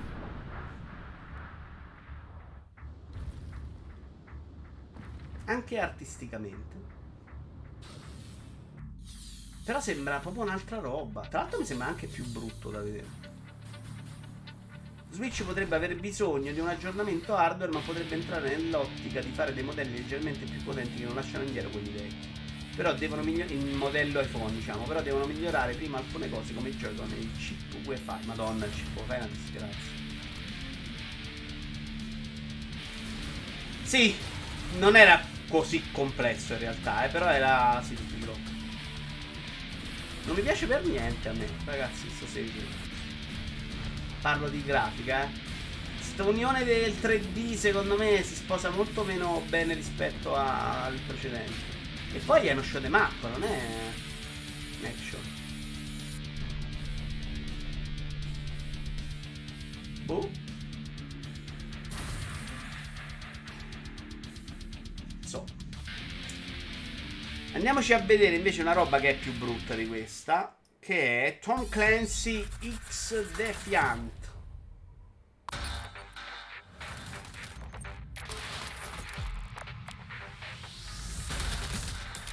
We're excited to share a first look at a project we're developing at Ubisoft San Francisco. This is our take on a multiplayer first person shooter. A me Ubisoft sembra abbastanza in confusione negli ultimi due anni. Cercano di seguire la moda del momento sempre con troppo ritardo. Eh, una roba... Ah, dopo parliamo di School and Bones. Tom Clancy's X-Defiant. Your feedback is essential to help us make this game great. Later in this video, we'll tell you how to get involved. But first, we'll get into the action. This is a free-to-play, high-octane shooter combining realistic gunplay with personalized classes. Con gli eroi fondamentalmente, mi sembra inseguire più Overwatch che Fortnite. Every faction comes equipped with traits, abilities, È una roba che non c'ha proprio forma. Your playstyle and the faction's role, used skillfully each faction is capable of swinging the momentum of a match. Per questo gioco secondo me sono andati nell'indifferenza dei vari giochi che stanno sviluppando e hanno messo tutto insieme per farci questa cosa. Sai non lo so Valorant, Colo? Ora erano stati molto bravi a lanciarlo, però qualcosa deve essere andato storto, ne sento parlare molto meno, bravo. Però eh, era bello Valorant, eh, funzionava. L'altro free to play che aveva Ubisoft, mezzo desunto, sì. Come si chiamava? Hyperspace, come? Se l'ha inculato nessunissimo, Albi. Eh, ma là sono stati bravi COD. COD c'aveva il pubblico, lì l'hanno infilato e funziona bene. A me sembra assolutamente un gioco con tanti dei nuovi meccaniche rigide. Colpi di eh, School and Bonds che fine ha fatto? Analisi di un modello AAA ancora in crisi.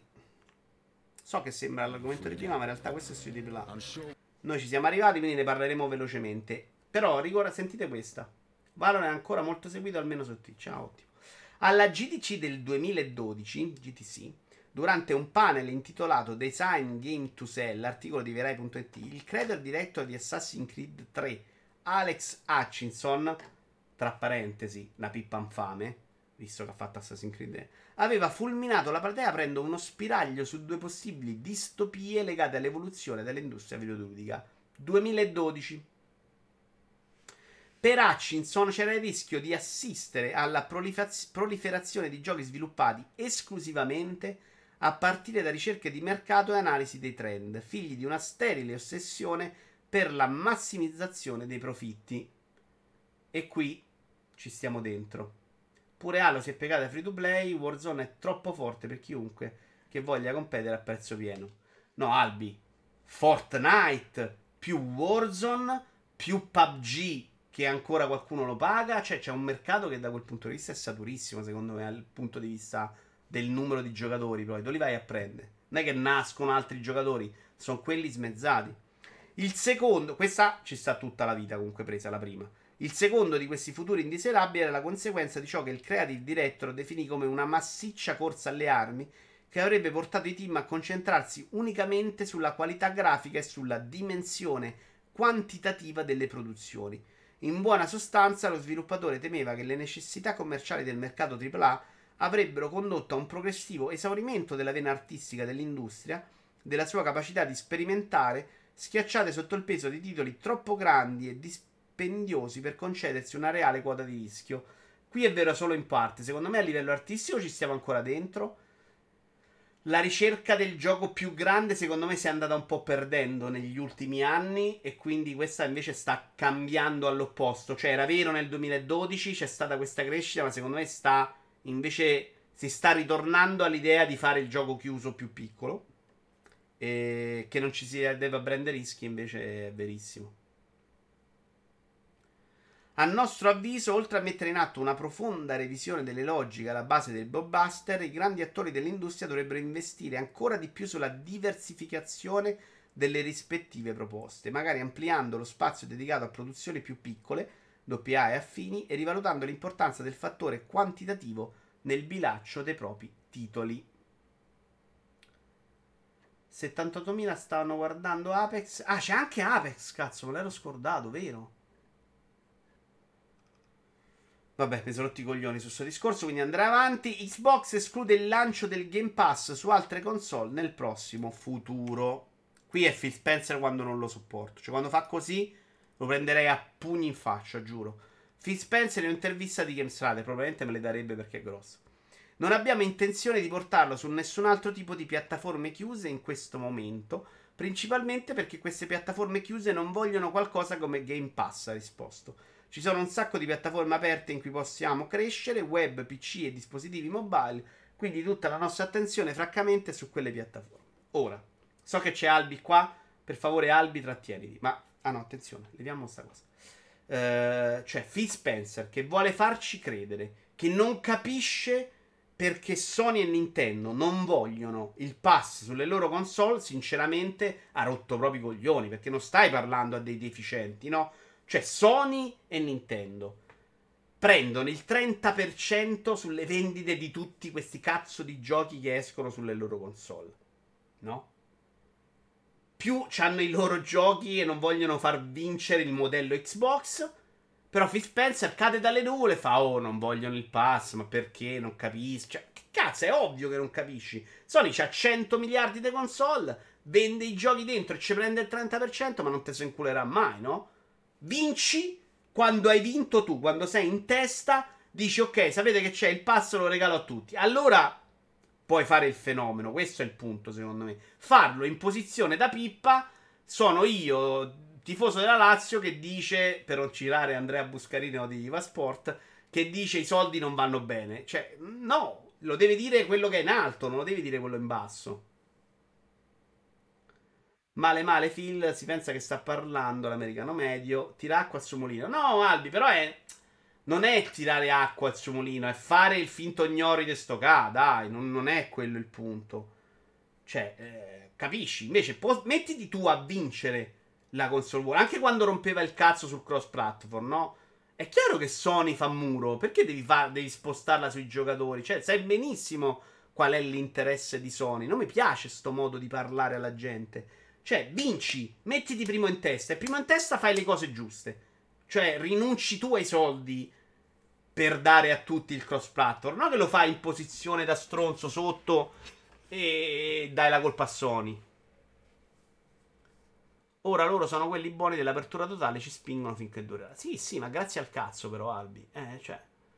Vito, ma io da boxaro mi sento ormai preso per il culo da Spencer Xbox. Per più dopo aver fatto la campagna acquisti PSG per poi uscire con la campagna di ala nascosta perché non pronta dopo mille Milani. No, Winner Bagel, preso per il culo no, secondo me solo si stanno muovendo molto bene, vediamo, ci vorranno anni per vedere i giochi importanti. Il senso è quello, hanno dei punti dove adesso sono mediaticamente forti e ci puntano nella comunicazione. Ricordiamo che vengono dalla generazione in cui erano considerati dei leprosi. Mamma mia, che, che fail one, madonna. Alla fine Microsoft comprerà Sony e Nintendo e si sarà accontentato. Sì, Brusi, ma è un futuro secondo me abbastanza credibile. Certo, c'è questa bella storia di Microsoft che va a comprare Nintendo in cui l'hanno raccontata. È proprio una scena bella, secondo me. Cioè, con Nintendo che gli ride proprio in faccia, che dico, capisci che non la prendono in considerazione, che secondo me è splendida. Xbox dovrebbe acquisire studi che sviluppano giochi mobile per puntare a miliardi di giocatori. Lo dice Jack Scorder di Windows Central. Che cazzo è Windows Central? Microsoft si è già dilettata nei giochi per dispositivi mobile, acquisendo ad esempio Minecraft Pocket Edition, ma molti dei loro recenti sforzi di gioco mobile fatti in casa non hanno avuto successo. Halo Spartan Strike, Gears Pop, Forza Street, Minecraft Art e altri giochi per smartphone non hanno avuto un così riscontro in termini di successo. Ah, è un sitarello. Io pensavo fosse una roba loro. Lo streaming cloud di Xbox Game Pass è ovvio il primo. Tradotta così così, insomma. Vabbè. È giusto, pass... Ah, è il primo. No, attenzione, è... è ovviamente il primo, non è ovvio il primo, è ovviamente il primo, è giusto, passo in questo nuovo mondo coraggioso. Giochi come Halo Infinite aiuteranno senza dubbio a potenziare questa piattaforma anche su dispositivi mobile e tablet, così come Starfield afferma Corden, uno studio più dedicato alla creazione e al miglioramento dei giochi per lo streaming cloud di Xbox Game Pass potrebbe aiutare a potenziare la piattaforma su dispositivi mobile e sul web. Ciò potrebbe aiutare Xbox a raggiungere oltre le sue decine di milioni di clienti verso il suo primo miliardo di clienti mai capito perché non ci hanno mai pensato, ora lo faranno quelli di Netflix. È vero però, onestamente a me non sembra una puttanata, cioè... Mh, mm, è vero che è un mercato che, che, non puoi far fare per esempio a Bethesda, cioè eh, Microsoft ha comprato 800.000 studi e non ce li ha per fare i giochi mobile, che è un mercato in cui quelli forti sono altri. C'è proprio gente che sa fare i giochi mobile, che fa giochi per il mobile, pensato per la gente che gioca mobile e quindi Devi proprio creare una roba a parte. Ma non sono cinesi, ci stanno anche altre realtà, anche italiane, per esempio, che fanno quella roba. E quella roba è un mondo che noi non conosciamo, e non conosce nemmeno Microsoft, probabilmente. Però ha senso nel, nell'idea di ecosistema unire le due cose, fare il pass per quel tipo di giochi mobile. Certo, Apple Arcade non mi pare che stia facendo però sti grandi sfracelli. Boh, vediamo. C'è stato mentre io ero in vacanza in montagna, anche se sono riuscito a vederla con il 4G, molto bene l'ho visto, un Indie World a sorpresissima. Nintendo ha avuto successo parziale in quel, mer- eh, in quel mercato Ops, non completo. Bene Fire Emblem, male Mario, Uh, male Animal Crossing mi pare non eccezionale. L- l- l'avevamo letto un giorno la notizia. Alcune volte sì, alcune volte no.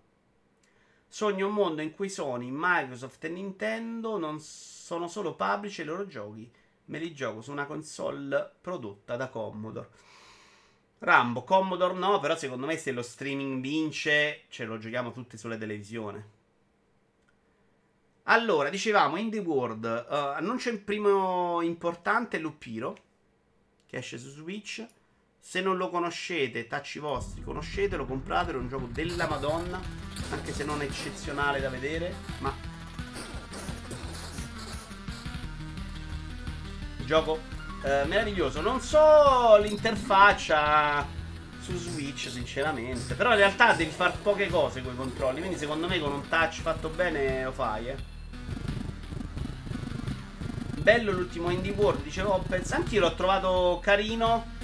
Però quando sono andato a scegliere i video non è che c'era sta grande cosa, era tutta roba già vista.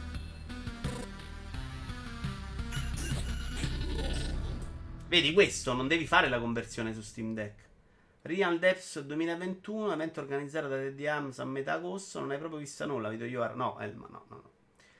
Eh, però stavo guardando voi su Discord, eh. Questo è Action Verge 2 che hanno annunciato e hanno fatto uscire io sono abbastanza deciso perché il primo non mi ha detto molto. Quella prova che ho fatto. Questo mi sembra diverso e molto più figo. Però ho letto pareri un po' contrastanti che mi hanno lasciato un po' prezzo. Volevo aspettare Antonio che lo giocasse per farmi un'idea. Antonio che oggi non c'è, sarà lavorando. Questo è a colori. No, ma sembra proprio un altro genere, cioè un'altra cosina secondo me. Sbaglio con tutto il successo che ha avuto il primo, questo a confronto non se lo sta cagando nessuno.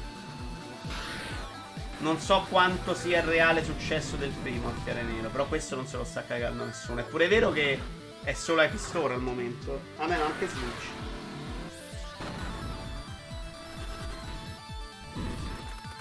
Però mi dicevano che si era spostato un po' Gogul, molto meno Metroidvania forse, più, più diretto, non ricordo, avevo letto 200 cose.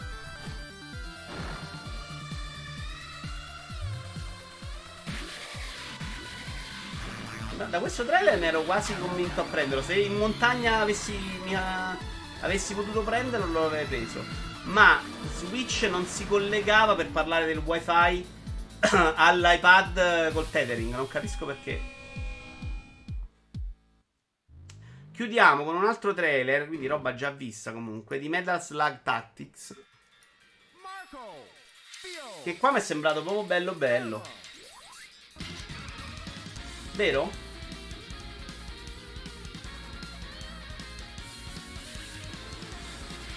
Finché non esce sul Game Pass è come se non esistesse. Eh, questo è un po' un problema.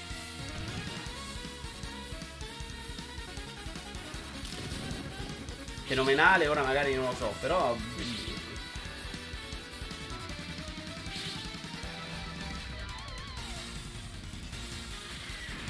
Anche Eastward sembra fenomenale, non l'ho fatto vedere perché l'abbiamo visto 100 volte Eastward, eh, dai.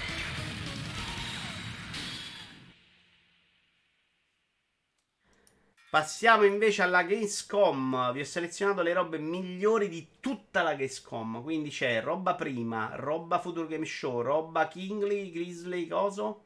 Esce su Switch, pare, sì, sì. E Aves on Mindy. Partiamo da Into the Pit. Che è una delle robe che mi è piaciuta di più di questa Gamescom.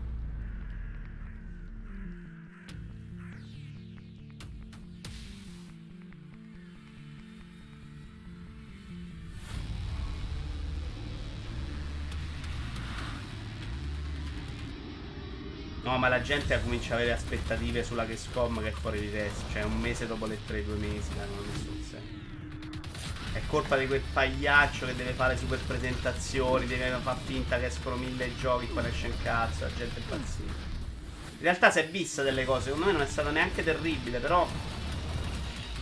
Cioè, miracoli non li possono fare, questo è proprio bello.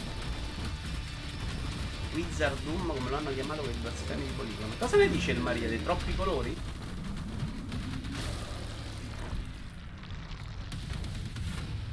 Questo mi intriga molto. Poi abbiamo del gameplay di Code Vanguard, Vanguard, che è passato da vediamolo a lo compro sicuro probabilmente day one. Tra l'altro c'hanno sto motore e loro riescono a farci sempre delle cose molto fighe. Ok, lo vedete una chiavica non posso farci molto tempo.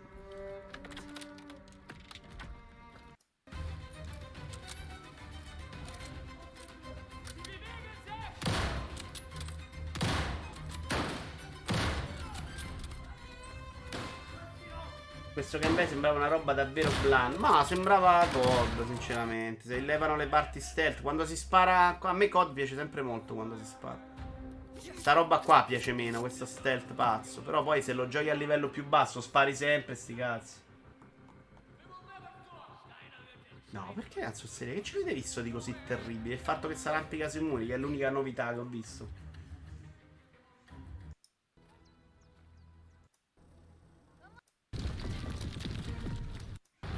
C'è il grafico il giusto.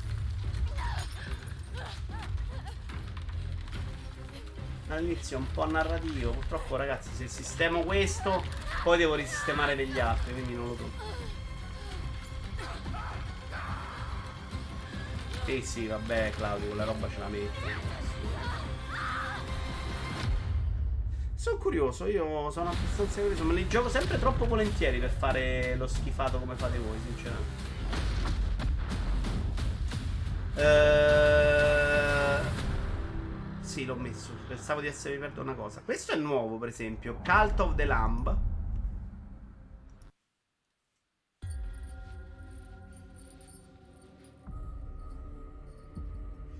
Da Devolver.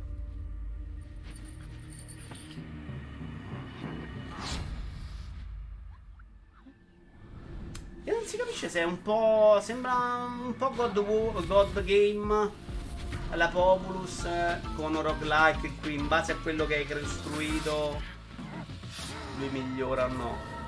Adesso si vede anche il gioco, eh. State pazienza.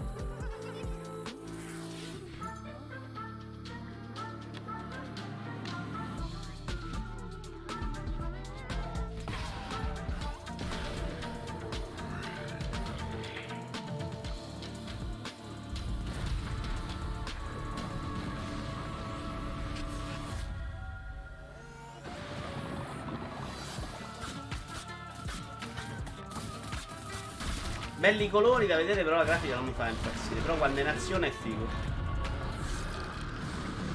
Io comunque sto rigiocando a Destiny dopo averlo abbandonato per tre stagioni. Ho preso anche il prossimo DLC e niente. Dito torno. Se torno, torno al single player. Mettilo sta per vedere la grafica 4K super slow della Madonna. Mettilo sta denaro e trailer di Halo presentato con tanto orgoglio perché era quello che tutti aspettavano. No, Albi, non ci sta. Hanno fatto, ve lo dico per chi non ha seguito. Allora, hanno presentato, hanno fatto il trailer della storia, cioè la roba narrativa della prima stagione del multiplayer. Quindi non gameplay, del multiplayer. Cioè, dico solo l'idea quanto era scema. Infatti, presenta il video e dice multiplayer. E se vede sta roba di storia, e tutti a dire, vabbè, ma che davvero sei sbagliato a dire multiplayer? E invece no, proprio scemo. Midnight Fight Express, questo l'avevamo già visto noi e si è scoperto che lo sta realizzando un solo ragazzo. E secondo me pare proprio figo perché le animazioni sono proprio belle.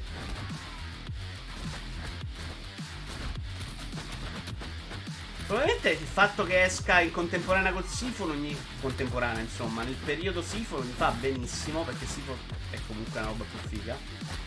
Però sembra funzionare, oh, questo per essere da solo è un fenomeno. Arriva nel pass il Rambo, non lo so.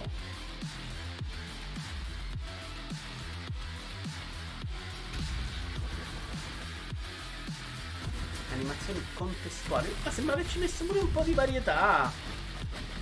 Ah, è una roba che voglio provare, assolutamente.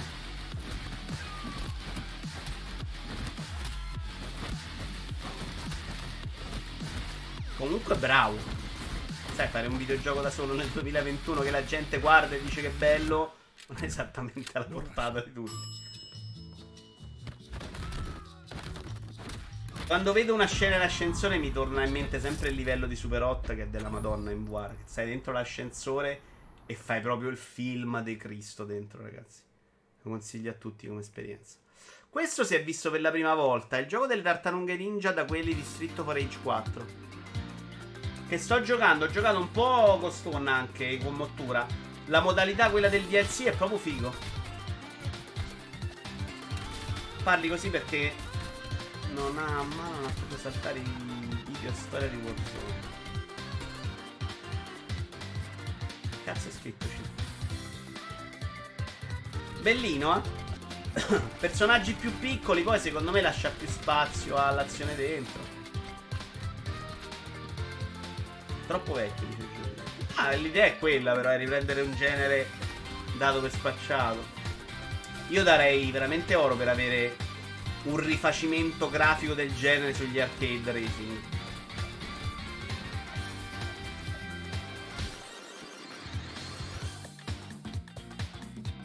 Poi abbiamo Sinked of Planet. Qual è questo?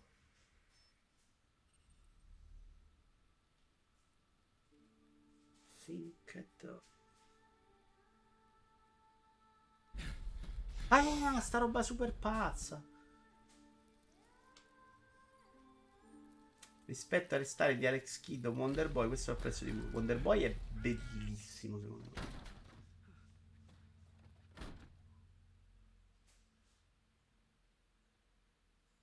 Guardiamo il combattimento che è una figata di questo. Sembra un po' pazzo, confusionario, eh e da vedere se riescono a farlo funzionare. Però ce n'è, ce n'è.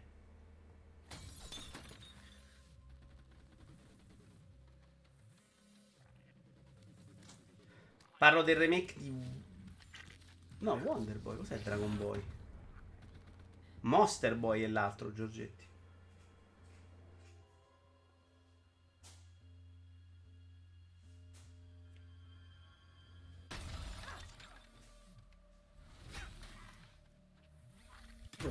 cazzo, non c'era il trailer? No, non mi ricordavo sto prima parte. Ma non è questo quello che dico io. No, questo non me lo ricordo nemmeno. Non so che sia sta roba. Sono d'accordo, Alfierino, sono assolutamente d'accordo. Sai che questo non me lo ricordo proprio? Però è più bello di quello Ubisoft, possiamo dirlo?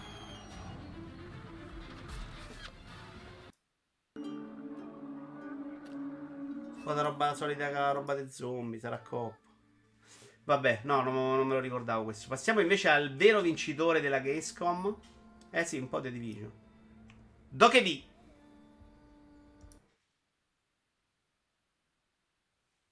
Che non è un MMO, l'hanno detto gli sviluppatori nei giorni successivi. È un gioco action di fare cose con bambini.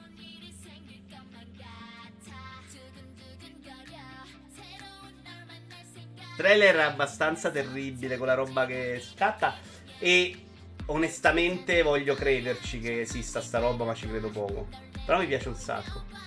A me piacciono anche i PG, ragazzi. Ma non avete cagato il cazzo su quelli di Xbox di Rare che erano terribili, secondo me? A me il mondo piace proprio tanto, tanto. Sì, infatti non è da crederci, Filippo, Filippo sensazione che sarà super fake, però. Albi, manca solo qualche video, eh. Aspetta, dai, caro, dai. Ti svelo un segreto, su YouTube c'è lo stesso tele pubblicato però nel 2019. Questo gioco non lo vedremo mai. Questo tempo, 10 giorni, esce fuori qualche storia di qualche bambino pescato. Ciao Albi, caro, grazie per essere stato qui. Eh, andiamo avanti, ho visto 40 volte. Blood Hunt. Questo, seppure non sembra la super roba tripla della Madonna, secondo me il suo lo fa, eh. Sai cosa mi ricorda più che Arale Gogul? Mi ricorda la roba tipo Doraemon, quella roba con i supereroi. Eh, vi ricordate che Doraemon avevano fatto un altro cartone con i bambini che erano, cioè avevano il personaggino che lasciavano a casa, il bambolotto che prendeva loro, il loro posto. Mi ricorda quel genere là di cartoni, però, quei bambini supereroi che fanno cose strane.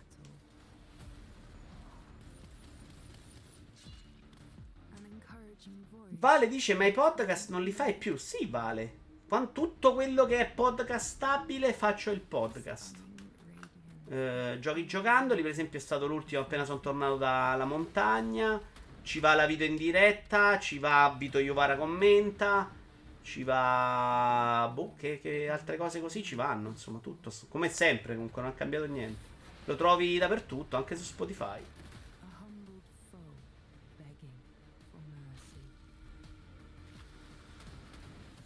No, l'ultima è giochi giocando di agosto, eh. Io sono tornato il 16, appena sono tornato l'ho fatto, secondo me il 17 c'era giochi giocandoli. 7-18. Giorgetti dice no, io non l'ho trovato sceno. Eh, bellissimo trailer di Sifu con data d'uscita. Artisticamente sembra eccezionale.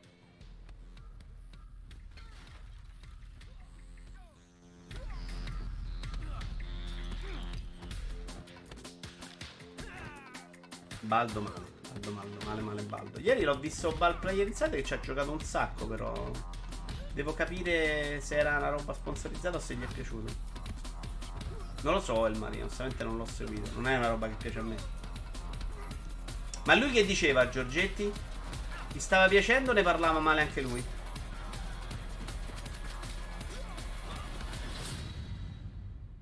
Febbraio. Sperando che non salta pure questo. Death Stranding Director Cut. Si erano lamentati intanto perché a un certo punto lancia la roba. Sono 8 minuti, quindi no. C'ha sta roba qua. Allow... Sembrerebbe aver messo delle facilitazioni che secondo me al gioco non servono. Boh, vediamo che so vuole farci. Però c'è tutta questa sessione nuova pure. Comunque è un bel DLC. Una bella espansione, diciamo. Però c'è un mezzo ritorno del beatmap a scorrimento ed anche quelli 3 d una volta. Tra l'altro in compagnia... Perché sai, questa considerate il passo, Filippo, eh, c'è più possibilità che vuoi giocare in coppa dei giochi, quindi anche il mercato in quel modo sta cambiando. Cioè, avendo non più il problema che tutti debbano avere lo stesso gioco, perché ce l'hai nel pass e quindi è pieno di persone con cui puoi giocare, Stanno tornando di moda i giochi co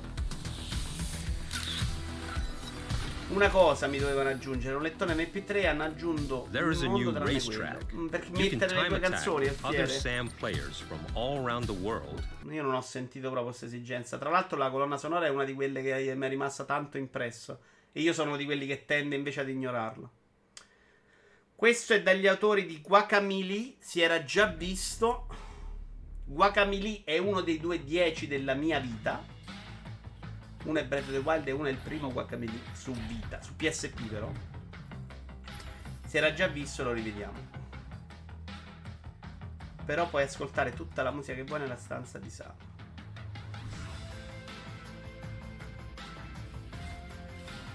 Super perplesso, ah ok. Eh, male male, male male. 6-5, io ho pensato la stessa cosa, cioè mettermi la musica a parte, che è quello che faccio fondamentalmente io.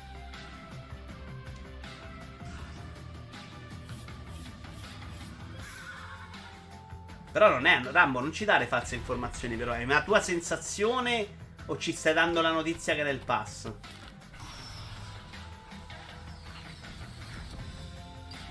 Loro sono bravi, però già con Guacamili 2 non ci avevano capito un cazzo. E poi ne avevano fatto un altro che non mi era piaciuto per niente.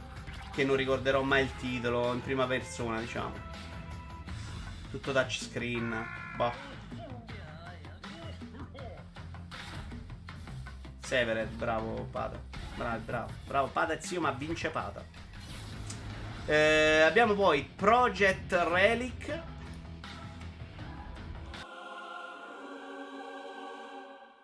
Eh no, Filippo, terzo male. Terzo non sei qualificato. Smettetela, cazzo. Ah, questo è quello che pensavo prima. Guarda che roba.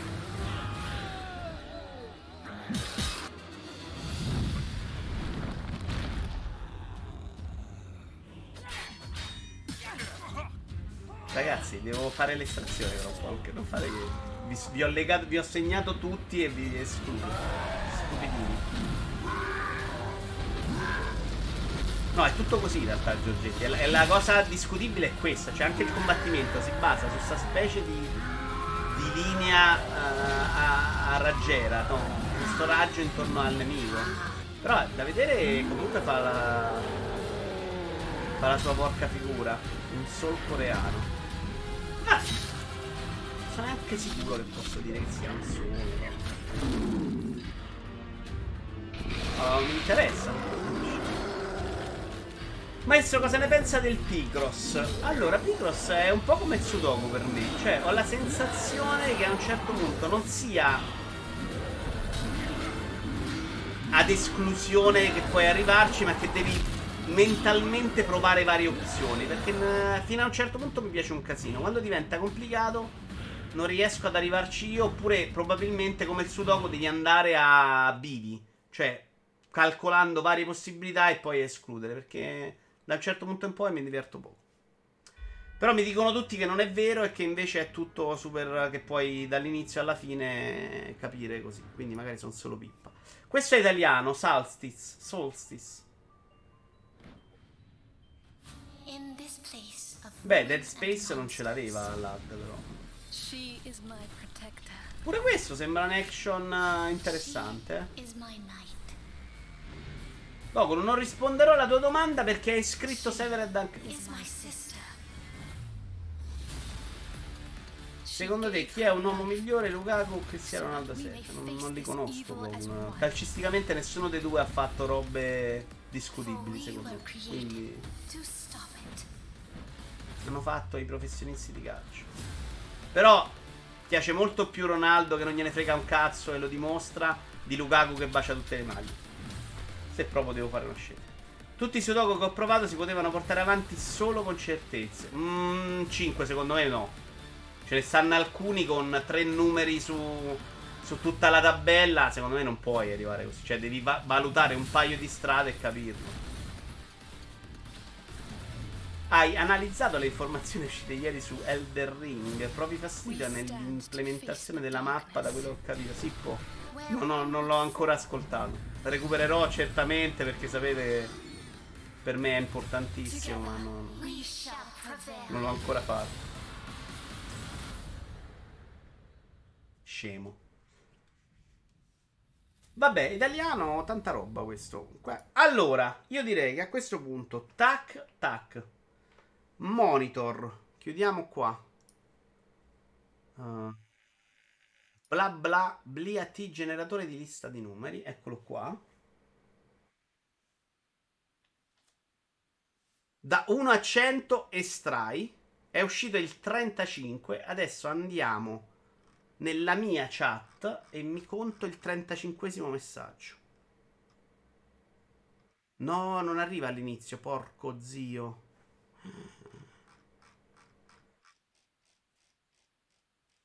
Ok, ho fallito. Quindi contiamo 35 da qua, ce ne sbattiamo il cazzo, dai. Eh, dove arriva Twitch? No? Io pensavo di fare la prima proprio all'inizio. Che fail. Neanche OBS arriva all'inizio, eh. C'era qualcuno tra l'altro che ha iniziato alle 2 pada, questi. Vabbè, oh ragazzi, la fortuna è... Eh, segna anche questo. Devi essere in modalità mod su Twitch per vedere tutta la chat. Allora, però abbiamo una possibilità, vediamo. Se vado in dashboard autore, gestore streaming. No, il primo messaggio è 16 e 16, anche qua. Dai, iniziamo da questo Twitch, ce ne sbattiamo il ca... No, adesso ho fallito. E beve odio però.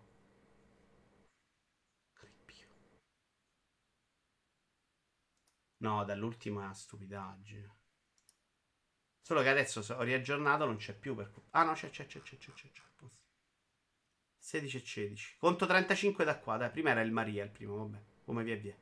2, 3, 4, 5, 6, 7, 8, 9, 10, 11, 12, 13, 14, 15, 16, 17, 18, 19, 20 a zio. 21, 22, 23, 24, 25, 26, 27, 28, 29, 30, 31, 32, 33, 34 e 35. Lo vince zio Feliero, è incredibile! Incredibile! Zio Feliero, lo vuoi? Dici subito se non lo vuoi che si fa un'altra estrazione. Ah, dopo c'era Brusi, portacci di Pippo. Brusi, ma non te lo davamo a te. Perfetto, sono contento che lo prende zio, dai. Ragazzi, grazie mille per la splendida compagnia.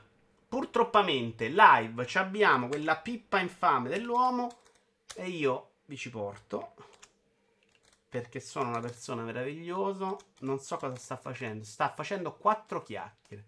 Cioè, quasi una punizione per voi questa. Che starà parlando di roba Marvel, ovviamente. Ovviamente sta parlando di roba Marvel. Ma tra di voi anche ci saranno appassionati Marvel. Grazie mille, io mi vado a finire Psychonauts 2. E... Sport ce l'abbiamo lunedì, domani forse un Dark Souls potrebbe starci. Chi lo sa? Se ditegli Pippa Infame che capisce lui. Ciao ragazzi, è stato un piacere. Zio, mi serve il tuo indirizzo. Dammelo qui su Discord dove credi tu. Ciao belli, ciao ciao ciao ciao ciao ciao ciao.